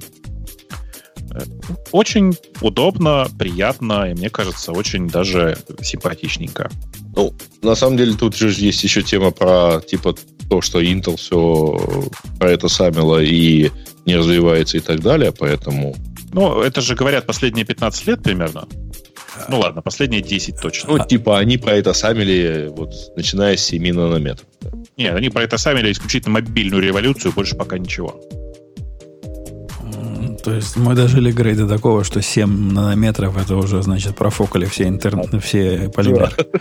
Да, дожились. Давайте к следующей теме. Что там еще пишут? 10 а, почти э, мертвых, mostly dead influential programming language. Ну, почти это, вымерших. Это, повлиявших. Это обсуждение на Hacker News. Это к, э, динозаврам. Да там ничего интересного нет, знаете? Кабол, Алгол, APL, APL, Basic, APLI, Тимула, Паскаль. Слушайте, ну, Неужели не например... хочется обсудить все то, что нас волновало в молодости? Ну, я вот про Клу, например, никогда не слышал, что вообще, что у Барбары Лисков она создала такой академический язык, чтобы продемонстрировать какие-то идеи свои. Я даже просто никогда не слышал. А как этот язык. черепашки, который назывался? Turtle. Нет. Ты, ты, ты удивишься, Грей. Не-не-не, там был какой-то вот Лого, по-моему, язык назывался. Ну, лого, да, лого. Но просто ты нужно понимать, что на лого никто ничего не писал. Ну, так, а, мало ли, на, кто на чем не писал. Ну, короче, да, CLU действительно существовал, это совершенно такая абстрактная тоже история. Я уверен, что на нем никто, ну, никакого количества кода за пределами MIT и MIT никто не писал. По крайней мере, я прям уверен, что я его ни разу не видел. Все остальное я видел, несколько, некоторые даже по нескольку раз, и до сих пор по этому поводу ужасаюсь. А что ужасаешься? Ну, как-то, я не знаю, ну, ну, из всех языков, которые здесь представлены, у меня есть теплое чувство в отношении э, APL, потому что это была очень нестандартная идея. Использовать э, нестандартные, ну, даже не так, использовать не ASCII символы для э, кода, мне вот до сих пор кажется идея классной. Просто не очень удобно набирать было. Ну, так клавиатура Поэтому нужна вот специальная. Тут да. есть замечательная да, клавиатура, которая прямо хочется... Не-не, эта клавиатура только в самом начале нужна была. Потом, конечно, было придумано много всего, и там через тильду набиралось огромное количество разных вот этих спецсимволов в текстовом редакторе. Там, короче, не было такой проблемы. Можно было на обычной клавиатуре, короче. Но все равно это требовало заучивания большого количества того, как вводятся все эти замечательные символы. У, это как Unicode символы вот эти вот. Ну да, просто ты их не, не, не Unicode вводил, а там типа у тебя вместо равно было равно-равно, вместо не равно было тильда равно. Э, тильда равно, по-моему, я уже не очень помню. Что-то такое. Ну, короче. в общем, на самом деле не сильно отличается от современного. Э, PL мне никогда не нравился. ML. Вот ML мне нравился. У меня есть к нему теплое чувство до сих пор. Э, к Паскалю у меня, как ни странно, теплых чувств нет. Несмотря на то, что язык, конечно, был вполне себе ничего. Да, нормальный язык был. Для своего, да, да, да. Для своего времени прям вполне ничего был. Э, окей, а мы должны этому из этой статьи чему-то научиться? Какой у нее пафос, Нет, собственно? Никакого типа, ну вот, как бы, ну, так, так случилось. Так случилось. Да. А как это все случилось, в какие времена? Э, крути барлы. Статива Folding at Home обеспечивает э, полтора экзофлопса для борьбы с коронавирусом. Ага, мы такие это сказали. Э, ну, это, короче, такая замена сети at Home, потому что сети at Home, кстати говоря, закрывается не сейчас, он закрылся, по-моему, месяц назад. Объявляли о том, что сейчас закроется. Ну, это примерно похожий по архитектуре процесс, когда вы можете, поставив программу, Э, предоставить э, вычислительные мощности, свободные вычислительные мощности своего компьютера для использования. Э, ну, не знаю, правда, на самом деле, потому что сети от Home же, он же, в общем, как бы не взлетел, ничего не нашел. В смысле, они... Что не взлетел? Было много людей, которые увлеченно искали, просто не нашли. Ну да. Вот. Ну, то есть не прилетел, короче. Взлетел, и, в общем, ничего не случилось. Ну, ты, ты просто так говоришь, ну, я много раз не устаю повторять. А вот, а вот математики, которые ничего в своей жизни не доказали, но написали много научных работ, э, они тоже ничего не сделали в своей жизни. Это же не так. Они двигают науку вперед. Здесь такая же история. Сети at Home двигали науку вперед. По-моему, мы во многом умножая энтропию. А, фиг знает. Вот знаешь, не, не ну, знаю. То есть темы, конечно, приближаем тепловую а, а, а что да. они считают при помощи этих полутора экзофлопсов? Э, я, кстати, не знаю. Я думаю, что я даже понять не могу, что они там могут таким образом считать. Это прямо интересно. Черт а, Кстати, да, интересно, потому что... М- Пойду Блин. посмотрю. Пойду загуглю это Я самое... ни разу не встречал э, за все, за все эти несколько недель ни разу не встречал сообщение о том, что ну, вот тут прямо вот тут моделирование и так далее. Ну, вирус там штука довольно простая. С точки зрения борьбы. Э, ну нет, вирус, конечно, очень сложная история. А, ну, короче, Folding at Home это довольно старый проект, который занимается распределенным вычислением э, компьютерного моделирования свертывания молекул белка. Так что... Окей. Okay. Окей, okay, пошли ниже. А. Окей, тут кому-то прилетело письмо от Яндекс э, про то, что у него есть э, полет. Ну, Я... полета у тебя нету, не переживай. Вот. Полет? Ну, полета, конечно, нет уже, ты же никуда не летишь. Да. Вот. Ну, тут типа намекают на то, что Яндекс все-таки читает. А, тут, даже в Мюнхен, конечно, ты, чувак, ты не летишь в Мюнхен, забудь. Да, он вообще никуда не летит. Э, да, и так тоже бывает. Уже не полетел, да. на самом деле, потому что это 26 марта, сегодня 28. На самом деле, если вы переслушаете тот выпуск, я примерно так и говорил, что за, за, как бы за некоторыми исключениями оно как бы вот так вот работает. Исключение что, под названием Actions. Ну, это не, не нет, нет. Э, э, большая часть экшенсов как раз работает на клиенте. Э, в, ну, вообще, в принципе, просто почти везде actions часто работают на клиенте. В этом конкретном случае, ну, был там какой-то эксперимент, связанный с, если я правильно помню, как раз с самолетами и букингом. Вот, типа, все.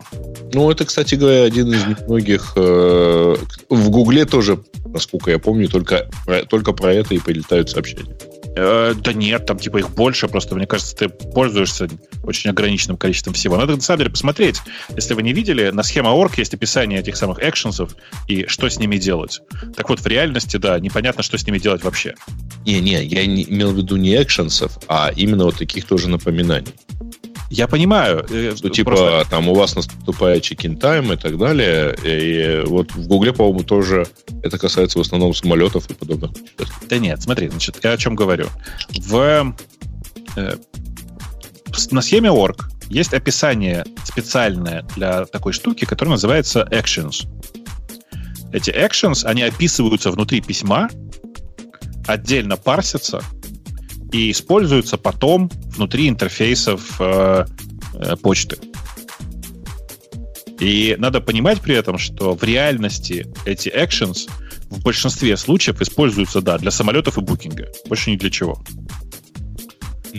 Но так ну, вообще, чуваки, вы, вы, конечно, правы, никому верить нельзя. Единственная нормальная почта, которая ничего не читает, это Proton Mail, потому что она со своей стороны это прочитать не может.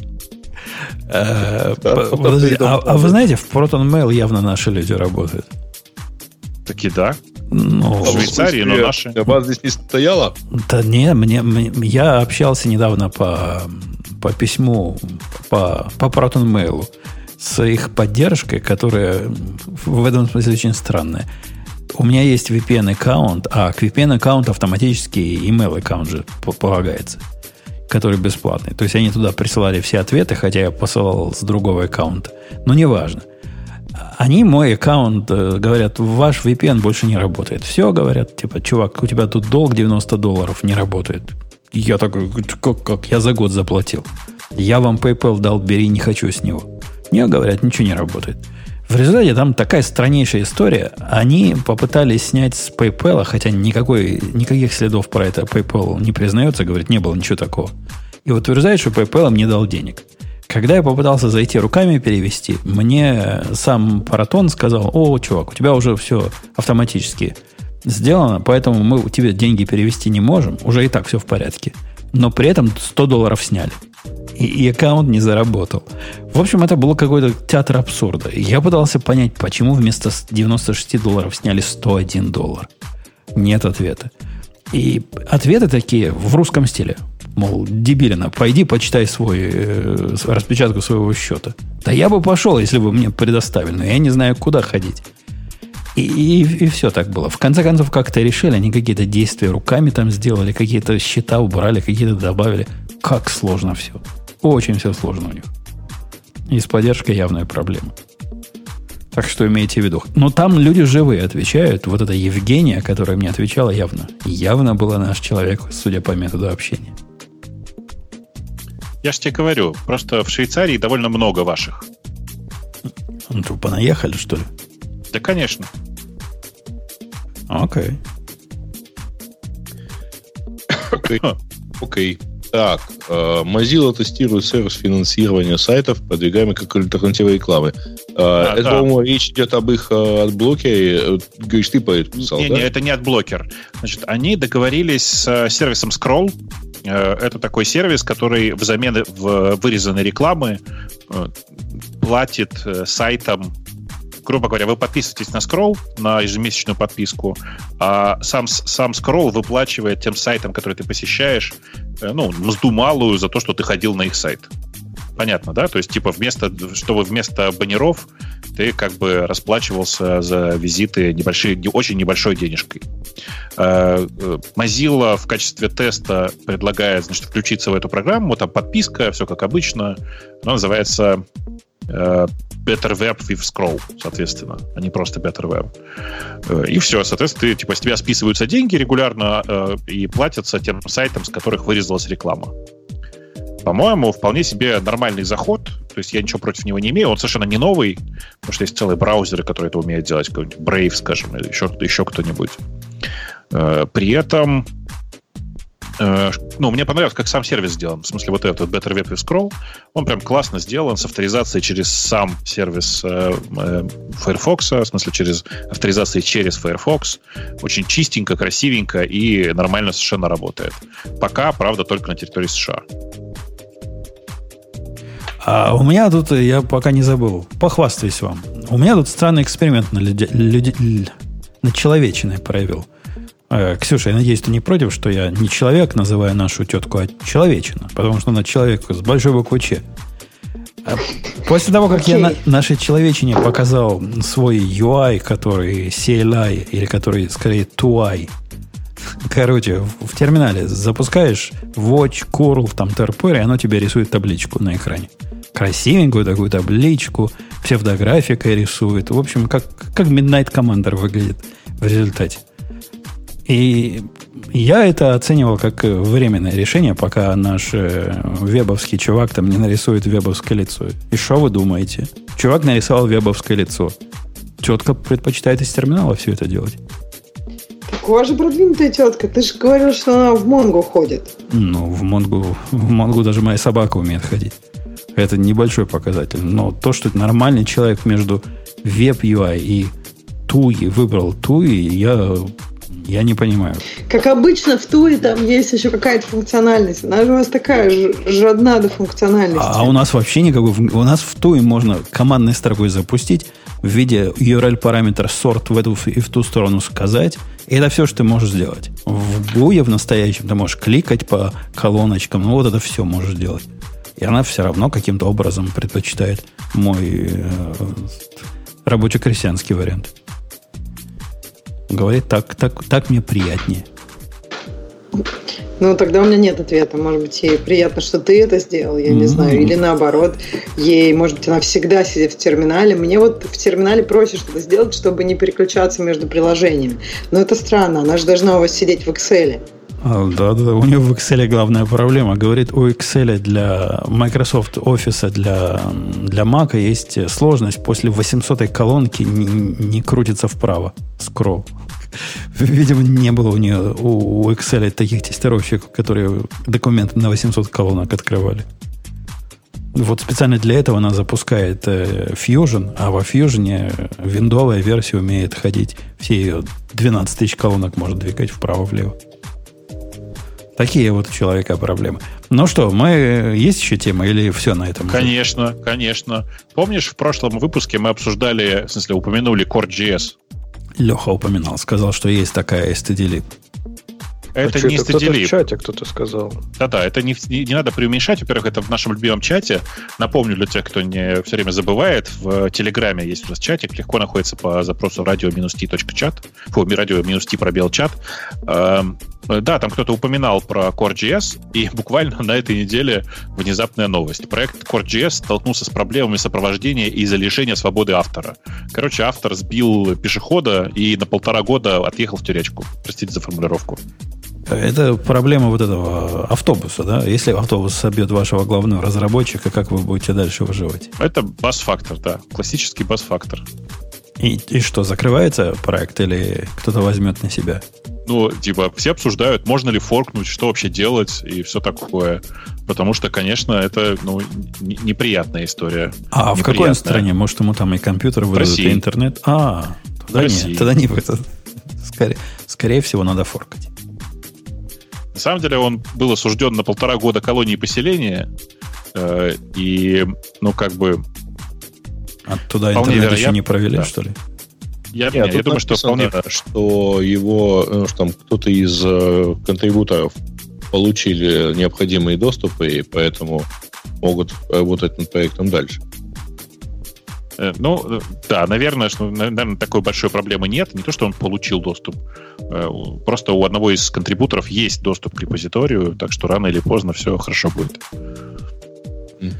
Окей, окей. Ага. Ну, тут красиво, конечно, написано. Кажется, что он будет unavailable for some time, зачеркнуто, полтора года. ну, ну да. Неприятная история. А что, никто не хочет обсудить, да, что OneWeb теперь банкрот? А, а, ну как, они пода, они пока не банкрот, они подались на... Да, есть э, сегодняшняя, вчерашняя новость. Да, э, да банк, то, что банкрот, OneWeb, банкрот. А вы, вы, вы расскажите лучше, что за OneWeb? Это кто такие? OneWeb — это одна из компаний, наряду со Starlink и еще не начавшим жить Куйпером, а, которая занимается э, низкоорбитальными спутниками связи. Правда, они у них, по-моему, выше, чем вот эти самые спутники Starlink, которые запускает Илон Маск. Вот. Но а, они, тем не менее, запустили уже 74 спутника. И, кстати, последние 30 они запустили буквально неделю назад. И вообще должны были запустить 640, кажется, спутников, чтобы покрыть а, США и Канаду вот доступом к интернету спутниковому. И что, а, и что случилось? Точнее, ну, точнее северная. Не ну, хватило они денег сейчас подали на керосин? Вот, потому что, э, и, кажется, уволили большую часть сотрудников в пятницу, ну, то есть вчера, потому что у них, э, ну, денег не хватает. А они привлекали, по-моему, порядка трех с лишним миллиардов, или, или больше, или пяти, вот не помню. А сейчас вот планировали поднять еще два, но, к сожалению, из-за всех этих э, наших кризисных событий, увы, не смогли. То есть инвесторы все кинулись в инвестирование в туалетную бумагу и не до спутников сейчас? Э, там на самом деле основной инвестор это SoftBank, у которого, кажется, проблемы э, с собственными так сказать, деньгами, не говоря уже о том, чтобы инвестировать в портфельные компании потому что это тот самый инвестор, который э, инвестировал в WeWork, который там э, инвестировал в индийское Ойо и прочее, и прочее. То есть ну, у него сейчас очень большое количество компаний сильно уменьшается вот последние полгода в размерах, и, а они сами сейчас собираются продавать, они, у них очень большой пакет, там 140 миллиардов э, акций разных компаний, включая Alibaba, включая, по-моему, кого-то еще, ну вот OneWeb и, и прочее, и еще там каких-то очень больших компаний. Spaint им также, кстати, ваш принадлежит. Не говоря о том, что у них есть и собственный сотовый оператор в Японии, тот самый SoftBank. А, так вот, они собираются продавать часть активов, чтобы поднять, поддержать свои акции. Ну, короче, вот последняя новость была в пятницу у них сорвались переговоры с э, в итоге вот с SoftBank на 2 миллиарда. Э, после чего они начали подавать заявления. Ну, ну окей. Я думаю, переживем мы это. И если переживем апокалипсис, то и отсутствие онвеба тоже. Ну, как, кстати говоря, я ждал, потому что они были довольно близки к, к развертыванию. И при этом, э, ну, по факту их двое сейчас. Орбит, что... Орбиты онвеба были близки к Грею, но... В смысле, чего? Нет, нет, подождите, OnWeb был классным проектом. Просто денег очень много сжал. Э, у, чтоб... много денег. Да-да-да. Чтобы вы понимали, OneWeb был, OneWeb был единственным, на самом деле, проектом, который реально пытался получить лицензию на, на осуществление деятельности на территории Российской Федерации. То есть у них прямо с самого начала были международные планы. Угу. То есть они, они что... хотели все это сделать для того, чтобы покрыть своим интернетом весь мир. В этом же суть был. Они все так хотят. Да. Но просто по факту э, просто есть э, Маск, который э, запускает, уже запустил сильно больше всех остальных спутников. Потому что у него 350 спутников на орбите, и, э, а всего там пл- планируется же несколько тысяч. Э, И при этом у Маска собственная технология, потому что OneWeb заказывал, ну, выводил, значит, с Байконура свои спутники. Э, И- от- от- отовсюду выводил. Если я правильно помню, они пытались их вытащить, пытались Ну, последние запускать откуда 30 угодно. они взлетали вот как раз с Союзом неделю назад. Ну вот. А, И да, на самом деле их двое, потому что третий, который вот амазоновский, ну тот, тот который поддерживается Безосом, на проект Купер, он же не, он же даже еще не, не начал никаких запусков. Хотя тоже ходит уже, по-моему, за лицензию. Ну, ну, в общем, да. В общем, да. Короче, на самом деле это удивительная история. Э, Реально, OneWeb был очень перспективной историей сама по себе. Э, И ходили слухи, что это что технология, которую использует OneWeb, это она будет единственная, которая не будет требовать э, тарелки для приема интернета, а будет просто, ну, типа, э, небольшая антенна, которая будет компактная, ее можно будет использовать везде и все такое. Короче, довольно прикольно. Э, При этом это очень маленькие кубики, сами, сами спутники, они такие кубсатного формата, 10 на 10 сантиметров. Очень классненькие, очень небольшие. А аэродинамика им не нужна. Пусть сгорают при зачем? входе в атмосферу. Зачем им? Я не знаю, ну как-то... Если в космосе что-то кругленькое должно быть, это всякому известно. Тут квадратненькое. А нет, слушайте, я прогнал. Они не кубсатные, конечно, они большие. Ну ладно, неважно. Короче, они просто довольно прикольно выглядели. А зачем, если в космосе то кругленькое? а?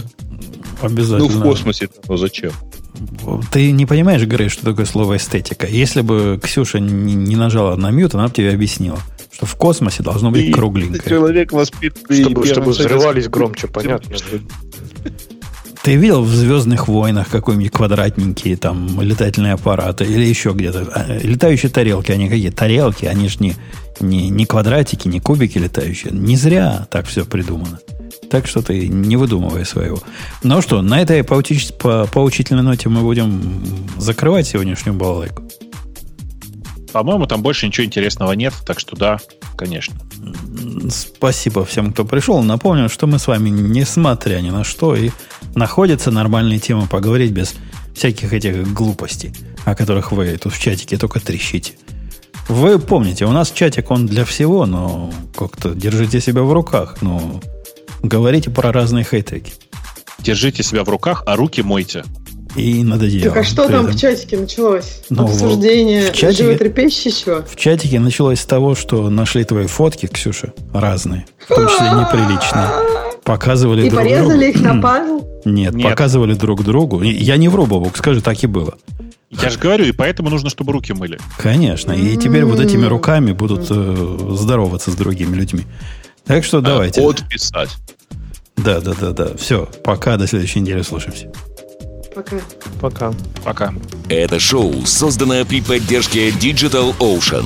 Digital Ocean – любимый облачный хостинг разработчиков. Запустите свой облачный сервер в одном из дата-центров, расположенных в Нью-Йорке, Сан-Франциско, Бангалоре, Амстердаме, Франкфурте, Лондоне, Торонто и Сингапуре. И управляйте им с помощью простой, интуитивно понятной панели управления или воспользуйтесь мощным API. Начните прямо сейчас. Перейдите на dot.co slash radio и получите 100 долларов для использования в течение 60 дней.